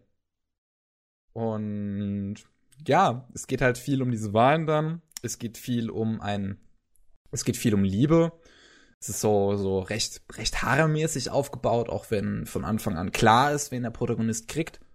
Und es ist ist Gott sei Dank auch ne? abgeschlossen. Es ist Gott sei Dank abgeschlossen. Finde ich super. Ähm, und ja. Ja, dann hat du, es ist, ist halt viel, viel, viele einzelne Plots hast du. Du hast halt diese, diese große Prämisse mit den Wahlen und Politik, die dann pff, zur Mitte der Serie auch schon beinahe zu einem Polit-Thriller wird. Das fand ich irgendwie ziemlich lustig. Es gibt einfach eine Episode, die ist so Polit-Thriller-mäßig mit, mit, mit Betrug und ähm, dann, dann so, so, so Leute in den Sitzreihen aufstellen, die für einen Kandidaten halt gekauft, dann jubeln und so ein Kram und und House äh, of Cards, der Anime. Ja, ja, es, ist, es war halt kurzzeitig wirklich für eine Episode war es so richtig House of Cards. Das, das war lustig. ähm, und das, das ganze Liebesdrama fand ich aber hier äh, auch mal wieder interessant gewählt. Du hast halt diese Protagonistin, die, die Chisato, die äh, ihren kleinen Bruder verloren hat. Und du, du, du hast den Protagonisten, der so den, den, den Ersatz mehr oder weniger für diesen kleinen Bruder spielt. Und da kommen natürlich auch einige Probleme gegen Ende auf. Und du hast den, und, und du hast so ein Mädel, das, äh, das Mädel für, für, aus der Abteilung für Finanzen, die sich zur Wahl aufstellen lässt, die auch ihre eigenen Probleme hat, wobei ihr Arc ziemlich beschissen war. Das war so, so der beschissenste Arc der Serie, weil ihr Arc kam nur dadurch zu, zustande, dass sich Leute betrinken. So, klingt doch gut. Ja. Nee. Also, sag mal, Kevin, das Original ist ja ein Visual Novel Ja. für Erwachsene. Also wird, da wird gepoppt, bis die Balken Ach so, das kratzen. Original war ein Eroge, okay. Ja. Äh, es, Wie hieß der nochmal? Koi Choco. Weil aus Fate hat man ja auch noch was gemacht. Ja. Ne, Und das war ja auch so ein. ja, aber Fate hatte halt von Anfang an eine ganze Menge drin. Das da hätte stimmt. man auch die äh, Erotik einfach so wegnehmen können und es wäre immer noch dasselbe gewesen. Wie ist es denn hier so? Äh, kann die Serie ohne Edgy leben oder? Da ist nicht wirklich, da ist nicht wirklich edgy drin. Ne? Es gibt, es, nö, überhaupt nicht. Es gibt zwar halt diese, die, die Frau von der Abteilung für, für Finanzen, die hat riesen Brüste und in ihrem Arc, äh, in dem, in dem es dann halt um ihre Hintergrundgeschichte geht, merkt man auch ziemlich eindeutig, wie sie den Cock vom Protagonisten will. Holy moly. Ah, das, das, das war eigentlich cool, wie, wie, wie so, sie so, so sich, sich dem Protagonisten präsentiert, mehr oder weniger. Sie zieht sich nicht komplett aus oder sowas, aber sie, sie lässt ihre Reize ein bisschen unterschwellig spielen. Das war witzig, aber ihre Geschichte war halt scheiße. ähm, ja, es ist keine gute Geschichte, wenn sie nur dadurch zustande kommt, dass sich Leute betrinken und alles in Exposition erzählt wird. Ähm, wie ein Big Order. Da haben sich die Leute betrunken, als sie es geschrieben haben. Nicht mal dann kann man das erklären. ähm, aber es ist schwierig, diese Serie halt zu erklären, ohne sie zu spoilern, weil sie halt viele einzelne Abschnitte hat. Sie hat viele einzelne Arcs, die sich aber wirklich lohnen zu schauen. Sie fängt gerade verdammt gut an. Also der Anfang ist sehr, sehr stark und äh, ist von Schnitt, vom Tempo, von der Regie auch super gestaltet. Das lässt mir der Zeit ein bisschen nach. Leider. Äh, wird gegen Ende dann noch mal kurz, äh, gibt's dann wieder den, diesen Lichtblick. Die letzten zwei Folgen sind wieder recht gut gelungen. Ähm, aber es ist halt wieder so ein, so ein klassisches Harem-Ding, was man heutzutage ziemlich oft als Light Novel hat. Ne? Protagonist, der irgendwie kämpfen muss für irgendwas. Und dann die ganzen Mädels, die alle seinen Cock wollen. Haben wir heutzutage oft genug. Nur, dass Koi Choco dabei die Action weglässt, dass es halt keine Kämpfe gibt oder sowas, wird halt dadurch durch, durch so ein bisschen Politik ersetzt. Ähm, also durch auch politische Kämpfe, durch irgendwelche, durch, durch Wahlreden oder dass der Protagonist auch zum Beispiel am Ende ganz gezielt davon aufgehalten wird, seine Wahlrede zu halten oder sowas. Will ich jetzt nichts Wahlreden. genaueres zu sagen. Das kann ich mir so schwer vorstellen. Ja, die äh, Serie endet halt zum Beispiel mit der, der letzten Rede des Protagonisten. Die ist halbwegs gescheit geschrieben, tatsächlich. Die ist halbwegs gescheit. Da, die, die, da, die war jetzt nicht so peinlich, dass, dass, dass ich, also. es ist immer schwierig. Reden. Reden in, in, in Serien, in, in Büchern, in sonst was, wenn der Protagonist eine Rede halten muss, was ist immer schwierig. Aber hier ist es jetzt nicht wirklich peinlich oder sowas. Zumindest die Rede gegen Ende. Seine erste Rede war peinlich. Und Du, ganz ehrlich, es sieht zwar gut designt aus, aber inhaltlich macht das für mich gar nichts her. Hm. ja, inhaltlich ist es halt nichts so Besonderes. Es ist, wenn man so seinen, seinen klassischen Drama abholen möchte, go. Los geht's. Klassisches Schauen. Drama? Du meinst wohl klassisches Harem? Klassisches Harem-Drama, so. es, ist- es ist halt nicht so ein, so ein Harem, der sich dabei viel auf Comedy konzentriert oder sowas, wobei ich auch echt am Boden lach teilweise bei diesem einen Nebencharakter. Da gibt's, da gibt's einen Charakter, äh, ähm, ich weiß jetzt nicht mehr, wie der hieß, der hat grüne Haare, ist der einzige Junge neben dem Protagonisten im Essensclub und der macht die ganze Zeit so total geniale schwulen Witze. Der ist so hammer drauf. Als er, als er mal erzählt, dass, dass er das Kind vom Protagonisten in seinem Bauch tragen würde oder sowas. Boah, ist der drauf. Oder, oder als, als er erzählt, dass er bei der Rede des Protagonisten gekommen wäre.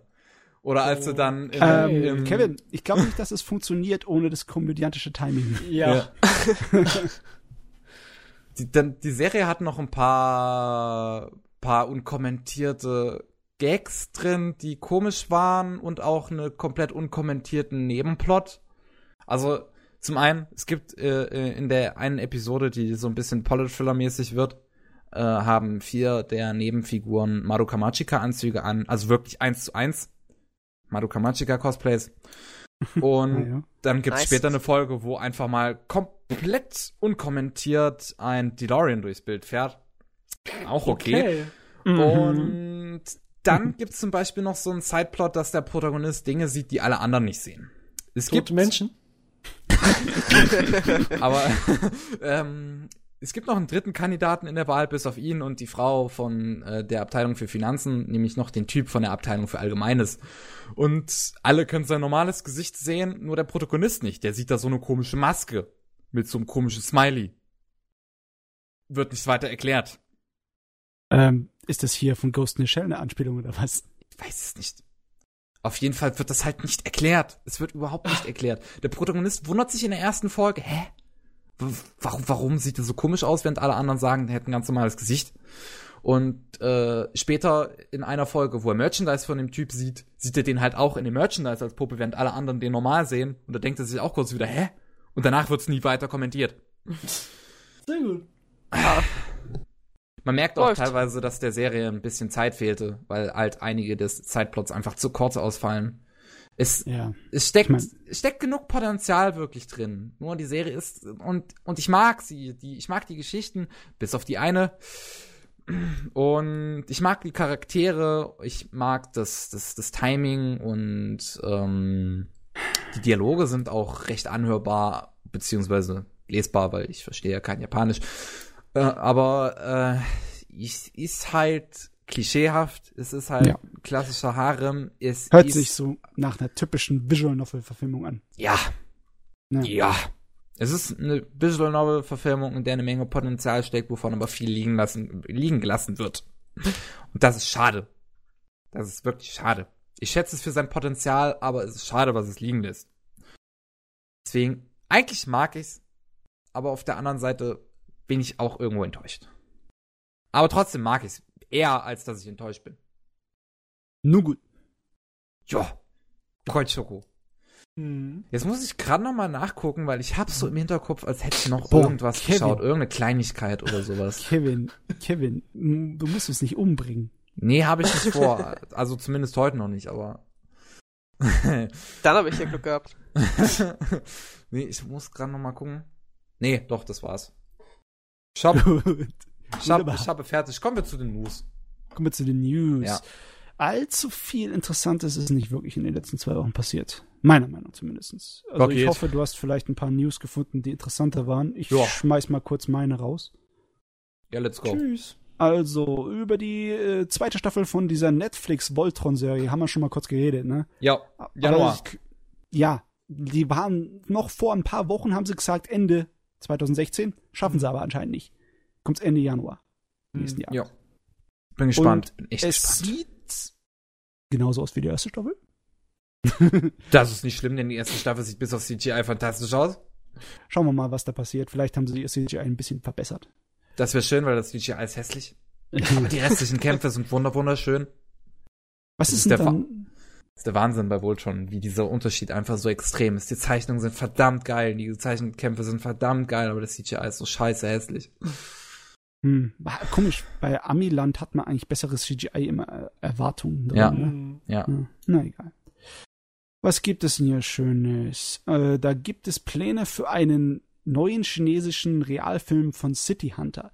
Was ich ganz lustig finde, weil der erste, Re äh, die erste Verfilmung von City Hunter als Realfilm war auch aus China. Nur damals war es eine Komödie, eine absolute Parodie mit Jackie Chan.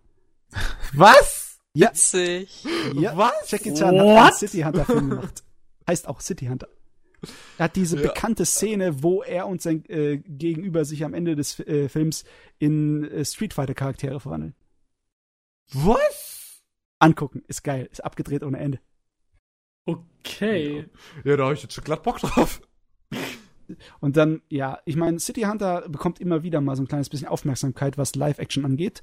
Äh, 2011 war eine koreanische Fernsehserie zu City Hunter, die ich allerdings nicht gut fand. Sie war, hat sich so extrem weit von dem City Hunter-Ding entfernt, dass eigentlich nichts mehr davon übrig war. Ich weiß gar nicht, warum es noch City Hunter hieß.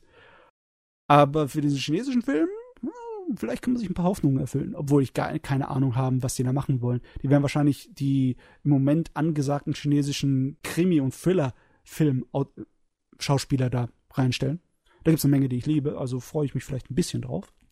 Naja, aber es hat bis Ende 2018 Zeit.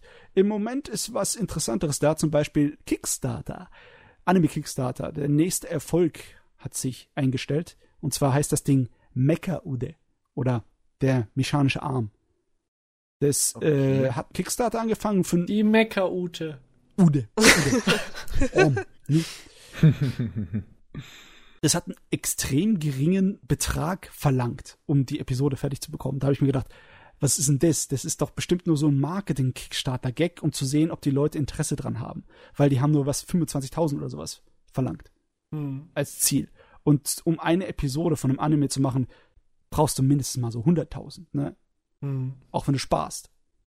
Also war, war ratzfatz ein Erfolg und hat ratzfatz doppelt so viel eingenommen, wie es eigentlich bräuchte für sein, äh, für sein Ziel. Und das kommt dann halt irgendwann, was Schönes. Ich wäre schön, wenn ein paar mehr Kickstarter-Animes kommen, die gut waren. Weil ganz ehrlich, Under the Dog war Mhm. nur so Ah, mittelmäßig. immer noch nicht gesehen. Ja. War Ich leider nur. Mittelmäßig. aber es soll fantastisch aussehen, habe ich gehört. Es sieht auf jeden Fall nicht so fantastisch aus wie in dem Trailer. Leider. Nein, leider nicht. Leider nicht. Äh. Was gibt's denn denn noch an News? Oh, da kommt jetzt eine, ein Manga-Kindle gibt's jetzt von Amazon. Manga Mit Kindle. mehr Speicher und mehr Leistung, damit du deine Manga-Dinger gescheiter blättern kannst. Und vielleicht auch ist- größeren Bildschirm. Mm, Das Problem ist, bisher gibt's sie nur in Japan. No. Ja. Amazon das- ist auch überall. Meine Güte. Ja, ich, da, die Hoffnung besteht natürlich, dass wir sowas auch mal bekommen. Natürlich ne? kommt das noch hierher. Amazon ist überall. Amazon Die, ist die überall. übernehmen gerade die Weltherrschaft. es ist echt so. Schaut euch um. Die wollen, Amazon will jetzt in Deutschland und Großbritannien noch ein Internetanbieter werden. Die übernehmen die, die Drohnen. Weltherrschaft.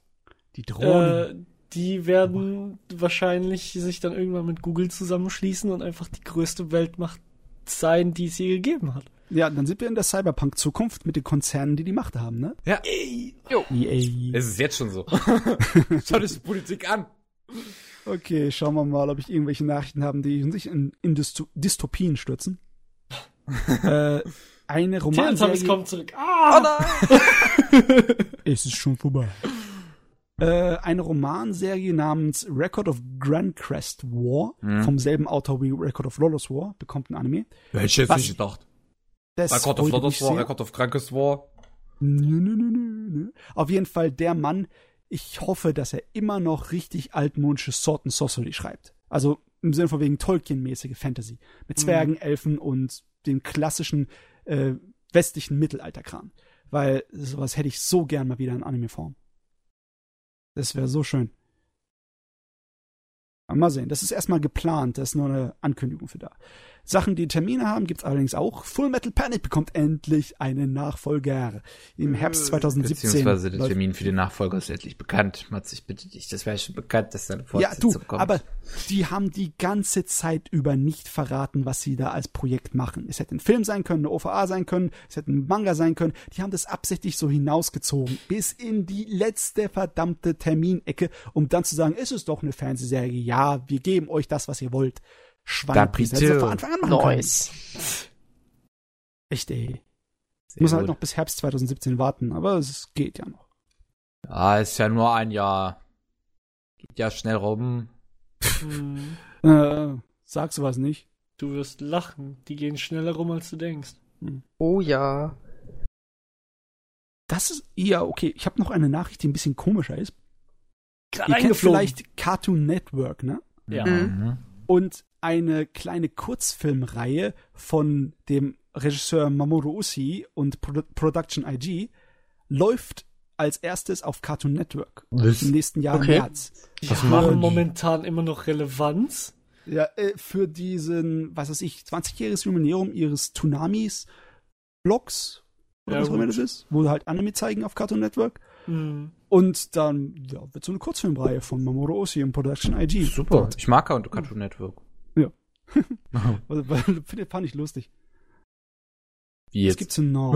Fandst du lustig? Was fandst du jetzt lustig? Muss ich voll lachen.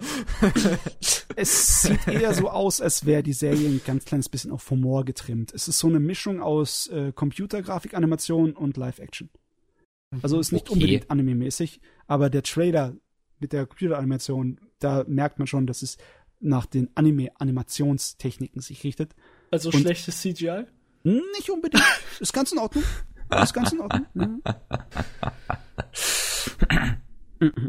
Was gibt's denn da noch? Also, ich glaube, ich habe alles bis auf eine Sache. Und zwar, äh, ich bin ein großer Fan von Yoshitaka Amano. Das ist ein äh, bekannter Künstler, der hauptsächlich für ähm, Bücher, für Fantasy- und Science-Fiction-Bücher Cover designt. Aber der hat auch die äh, Charakterdesigns für die Final Fantasy-Serie bis Teil 9 gemacht. Mhm. Ich glaub, bis Ah, Teil 9, okay. ja. Und der macht jetzt äh, mit so ein paar Leuten aus Japan äh, mit einer im Studio macht er sein eigenes Ding, ein komplett originelles Werk, wo es um Ninja-Vampire geht. Uh, Geil. Haben die einen edgy Umhang? Hoffen. Sie haben natürlich, sie haben. Sie haben natürlich schwarze Engelsflügel in den Design. Uh. Und zwar ist es irgend so ein Ding von wegen, dass ähm, vor 400 Jahren ein bekannter ähm, japanischer historische Figur nach Italien und Spadi gegangen ist Oh, und Italien. dann hat er da äh, Ninjas mitgebracht und dann sind dort eine neue Spezies, die Ninja-Vampire, entstanden. Ne? Perfekt. Und die Ninja-Vampire äh, schlafen dann und äh, wachen dann in unserer Zeit wieder auf. Du, das hört sich nach dem absolut feinsten, leckersten sich mega Trash gut an, an. Ja. Mhm. Den muss ich mir anschauen. Das ist ja leider Gottes erst in äh, Produktion. Ne? Ja, aber wenn es dann draußen Egal. ist. Aber das ist auf jeden Fall etwas, das mein Auge gefangen hat. Ich muss das so hart anschauen, dass die zukünftige Version von mir mir eben gerade einen Daumen hoch gegeben hat. Gut. Aber ja, das war's von mir mit interessanten News. Äh, äh, äh, auf ProSimax läuft ab November Detective Conan. Wenn man aus irgendwelchen Gründen Detective Conan sehen möchte. Wenn man noch nicht alle 400.023 Folgen gesehen hat. Ja, wenn, Ja. wenn man noch, sich noch nicht satt gesehen hat, dann kann man sich das anschauen. Und ah, ein Moment. Ich war, ich bin jetzt etwas unvorbereitet, dass Matze mir hier so, so schnell die Überleitung gegeben hat. Ich war gerade noch am, am, am durchgucken. Ja, aber du, Ähm. ich hab dir gesagt, das war nicht allzu viel da, ne? Ja, ja. Ähm, auf Amazon Prime. Amazon Prime hat ja jetzt in letzter Zeit immer pro Saison immer einen Anime gehabt, den die so als Simulcaster laufen lassen. Äh, Fune wo Amu. Hä? The Grand Mhm. Passage ist der Anime dieser Saison, Ah. der als Simulcast auf Amazon Prime zu schauen ist. Ja, letzte Saison war es ja Okay. zum Beispiel Cabaneri of the Iron Fortress. Die was suchen sie sich aber die aus diesem Spätabendprogramm aus. Mhm. Iron Fortress lief spätabends, der hier auch. Ja, dann, warum auch immer, High School DxD bekommt eine vierte Staffel. Sie hat sie verdient! Ja. Das ist doch die bekanntlich beste Serie der Welt. Ja. Ja, Ja. Ey, ey, ey. SAO ist Beste. raus. raus.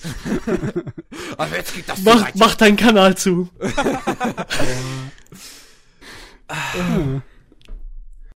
Ja, Boobs kommen immer gut an, ne? Das war's Hast du noch was anderes schon. außer Boobs? Nee, das, ich jetzt hätte ich fast gesagt, das war's schon. Aber dann, dann ist mir eine Sache noch eingefallen. Wir haben noch ich- mehr Boobs. nee, mir ist da eine Sache dann eingefallen, die ich ziemlich geil finde. Ähm, jetzt, Matze, hättest, ähm, Elo, hättest du eigentlich auch wieder einen Spruch bringen können. Auf jeden Fall, ähm, Hm? ähm, die erste Episode von, von der Japan Animator Expo von Studio Kara und Oh Studio ja. Trigger ähm, bekommt ein zweiteiliges TV-Special. Also hier der, der, der Dragon Dentist So Making war die erste oder was? Episode. Was? Making of oder eine neue Fassung? Eine neue wie? Fassung. Äh, neue zwei, Fassung. zwei Folgen, jeweils 45 Minuten von dem Dragon Dentist, von dem Mädel, was sich um die Zähne von Drachen kümmert. Das, Cool. war, eine, das, war, das war eine Mhm. verdammt geile Episode. Die war wahnsinnig. Die war so ist cool. abgedreht und ich freue mich jetzt so drauf auf diese, diesen, auf dieses zweiteilige Special. Das wird der Hammer, glaube ich. Also, ich freue mich. Mhm. Gut, aber sonst war es das auch schon wieder. Tatsächlich. Es gibt natürlich noch so, so, so man könnte wieder hier über, über haufenweise Light Novel und Manga sprechen, die irgendwann in der Zukunft jemals ein Anime bekommen, die, die wir aber alle nicht kennen. Gamers, Light Novel, erhält eine Anime-Adaption. Kenne ich jedoch nicht. Deswegen, Muss keine Ahnung. sein. More Anime ist immer gut Anime. Nun gut, Ja, dementsprechend war's das. sind wir Ja. am Ende angelangt. Dann äh, wollen wir natürlich, dass unser Gast die Gelegenheit bekommt, hier seinen, ihren Kanal so richtig mal so zu pluggen. Hier Schleichwerbung. Ich hart zu promoten. Ja. Ja. Nice. Äh, ja. Ich hab noch keine Custom URL und die werde ich mir jetzt garantiert nicht aufsagen, was da noch steht. Äh, lieben gern abonnieren für eine angefangene The Last of Us Analyse, für Kurzkritiken zu ein paar Seasonal Anime und jetzt hoffentlich ein paar mehr Essays rund um alles, was mich in irgendeiner Form inspiriert. Das ist leider sehr breit gefächert. Ähm, ja. Ich habe einen Plan. Habe ich glaube ich auch schon mal irgendwo gepostet und Wir hatten einen Plan. Ja, Das dass wir hier haben. Du bist, glaube ich, Die damit Frau die erste Person in diesem Podcast. Ich habe einen Plan. Ich brauche auch einen Plan. Heißt nicht, dass ich mich dran halte, aber ich brauche ein bisschen was. Irgendwann kommt das schlechte Gewissen, dass ich nichts gemacht habe und dann setze ich mich ran und arbeite. Immerhin. Das ist mein Prozess. Ja, das, das kennen gut. wir irgendwoher. gut, äh, dann, ich meine, unsere Zuhörer, die wissen vielleicht, dass wir uns, dass sie uns auf animeslam.de finden können, ne, Kevin? Was? Ja. Erzähl mir mehr von dieser Seite. Uh. Was gibt es denn da? Ja, eigentlich Gott. nichts. Oh, Geht nicht, auf meinen Twitter. Geht nicht auf meinen Twitter, da ist wortwörtlich nichts. Oh. Gar nichts. Ich kann nicht twittern, ich kann es Darf- nicht angewöhnen. Da, dafür ist er immer extra im, im, im YouTube-Video oben verlinkt. Im Video, dass man den sieht, das Twitter, damit Oh man Gott. quasi Matzes Lehrer sehen kann. Da ist nix. Aber man, man kann auch auf meinen Twitter-Account sehen und dann sieht man meine Fülle. Und Damit auf meine meinen ich nicht meinen Twitter-Account sehen und wenigstens so ein oder das andere einmal im Monat oder so gepostet bekommen. Essen? schö schön Ich twitter voll viel. Du bist ja auch eine YouTuberin. Ja und? Das meiste hat gar nichts mit YouTube zu tun. Nein, aber die, diese Schlimm, Leute sind schlimm. sowieso soziale Leute, also so. Sozialplattform-Leute. Elo, Spoiler, du bist jetzt auch rein theoretisch YouTuber. Nein, ich bin kein YouTuber. Nicht, äh, ja gut, ich habe mal ein Video gemacht, aber. Oh, YouTuber. Jetzt, oder nicht? Goddammit! Jetzt bin ich, jetzt soll ich die Krankheit aufbekommen? Ist das zu spät, Elo. Ja, gut. Muss ich jetzt auch irgendwelche Prank-Videos machen? Ja, Aber ich bitte nein. dich. Und Vlogs, in denen du um nicht, von nichts redest. Oh, das kann ich. du, und, und Beauty-Videos, vergiss das nicht. Äh, ich kann keine Beauty-Videos. Bei mir Doch, gibt's du nichts. bist doch so ein schöner Italiener. es. Ich habe gehört, Italiener sind, sind immer schön. Deswegen. Das ist richtig, aber ich kann niemand anderem erklären, wie meine inhärente Schönheit funktioniert. Wir müssen das zu Ende bringen. Das wird sonst So, äh, guckt, guckt euch äh, Xenobias Stuff an. Unsere Seite kennt ihr ja höchstwahrscheinlich. Und äh, vielen Dank fürs Zuhören. Tschüss. Ciao. Tschüss.